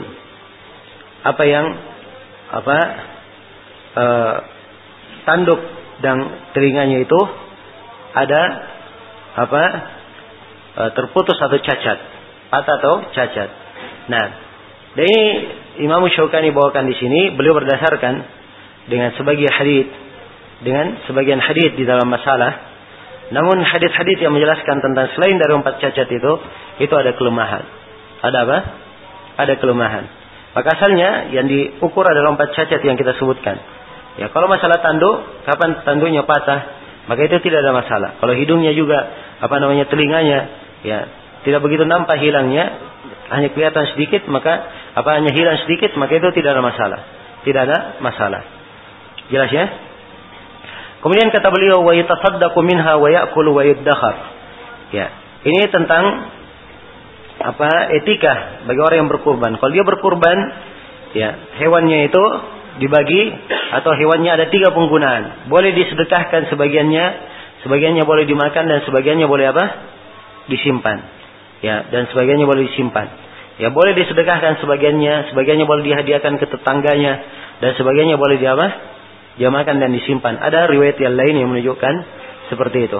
Dan riwayat-riwayat ini semuanya ada di dalam riwayat Bukhari dan Muslim. Dalam hadis Aisyah riwayat Bukhari dan Muslim, Nabi Shallallahu alaihi wasallam bersabda, "Kulu wadakhiru apa? Wa makanlah kalian dan berbekallah kalian dan bersedekahlah dan bersedekahlah kalian dengannya." Ya, adapun yang ditunjukkan oleh sebagian riwayat bahwa tidak boleh berbekal kecuali untuk perbekalan tiga hari saja, maka ini riwayat yang tadinya memang Nabi melarang tapi setelah itu sudah terhapus hukumnya. Ya, terha, telah, apa? terhapus hukumnya. Ya, setelah itu dibolehkan siapa yang dia menyembelih kemudian dari hasil sembelihannya dia disimpan walaupun sampai sebulan maka itu tidak apa-apa. Jelas ya? Nah. Kemudian kata beliau wadzabahu fil musalla afdal. Dan menyembelih di tempat salat itu lebih apa? Lebih afdal, lebih utama. Jadi kalau dia menyembelih di tempat salatnya itu lebih utama di musalla. Sebab Nabi Shallallahu alaihi wasallam beliau menyembelih di tempat salat. Sebagaimana diriwayatkan oleh Imam Al-Bukhari dari Ibnu Umar, annahu kana yadbahu wa yanharu bil musalla. Sungguhnya Nabi Shallallahu alaihi wasallam beliau menyembelih dan apa melakukan nahar ya menyembelih itu untuk kambing atau untuk sapi kalau nahar itu untuk apa untuk onta beliau melakukannya di musalla ya kemudian yang terakhir kata beliau wala ya'khud man lahu udhiyatun min sya'rihi wa dhufrihi ba'da dukhuli ashri dzil hijjati hatta yudhhi ya tidak boleh orang yang ingin menyembelih atau siapa yang punya sembelihan tidak boleh dia mengambil dari rambutnya atau kukunya setelah 10 hari pertama dari bulan Dhul Hijjah masuk hingga dia menyembelih. Nah, ini penjelasan hukum bagi orang yang menyembelih. Dia sudah ingin menyembelih atau dia sudah punya apa? Kambing. Maka begitu masuk tanggal 1 Dhul Hijjah tidak boleh apa? Tidak boleh lagi dia memotong rambutnya, mencabut rambut yang melekat di tubuhnya. Ya, tidak boleh lagi dia memotong apa? Kukunya. Ini tidak diperbolehkan. Jelas ya? Tidak lagi diperbolehkan. Nah, hadisnya dalilnya adalah hadis Ummu Salamah riwayat Muslim. Nabi sallallahu alaihi wasallam bersabda, "Idza ra'aitum hilala dzil hijjah wa rada ahadukum ay yudhhi falyamsik an sya'rihi wa adfarihi." Apabila salah seorang dari kalian melihat hilal bulan Dzul Hijjah dan dia ingin menyembelih, ya, dianya ya, dia ingin menyembelih, maka hendaknya dia pegang, jangan dia memotong kukunya, jangan jangan dia apa? Memotong rambutnya. Jadi kalau misalnya seorang kepala rumah tangga dia mau beli kambing, ya, dan kambing ini dia sembeli untuk satu rumahnya, maka tidak boleh potong kuku di sini siapa? Nah, semuanya tidak. Yang akan menyembeli saja. Siapa yang menyembeli? Ya si ayah saja. Kalau si ibu saja yang menyembeli, si ayah tidak punya uang, tapi dia apa? Ibu yang beli, ya maka si ibu saja yang apa? Yang tidak memotong kuku dan tidak memotong rambutnya. Jelas ya? Baik. Dan larangan di dalam hadis Ummu Salamah ini bahirnya menunjukkan tahrim. Bahirnya menunjukkan pengharaman. Yang tidak boleh seorang itu menyembelih ya sampai dia apa?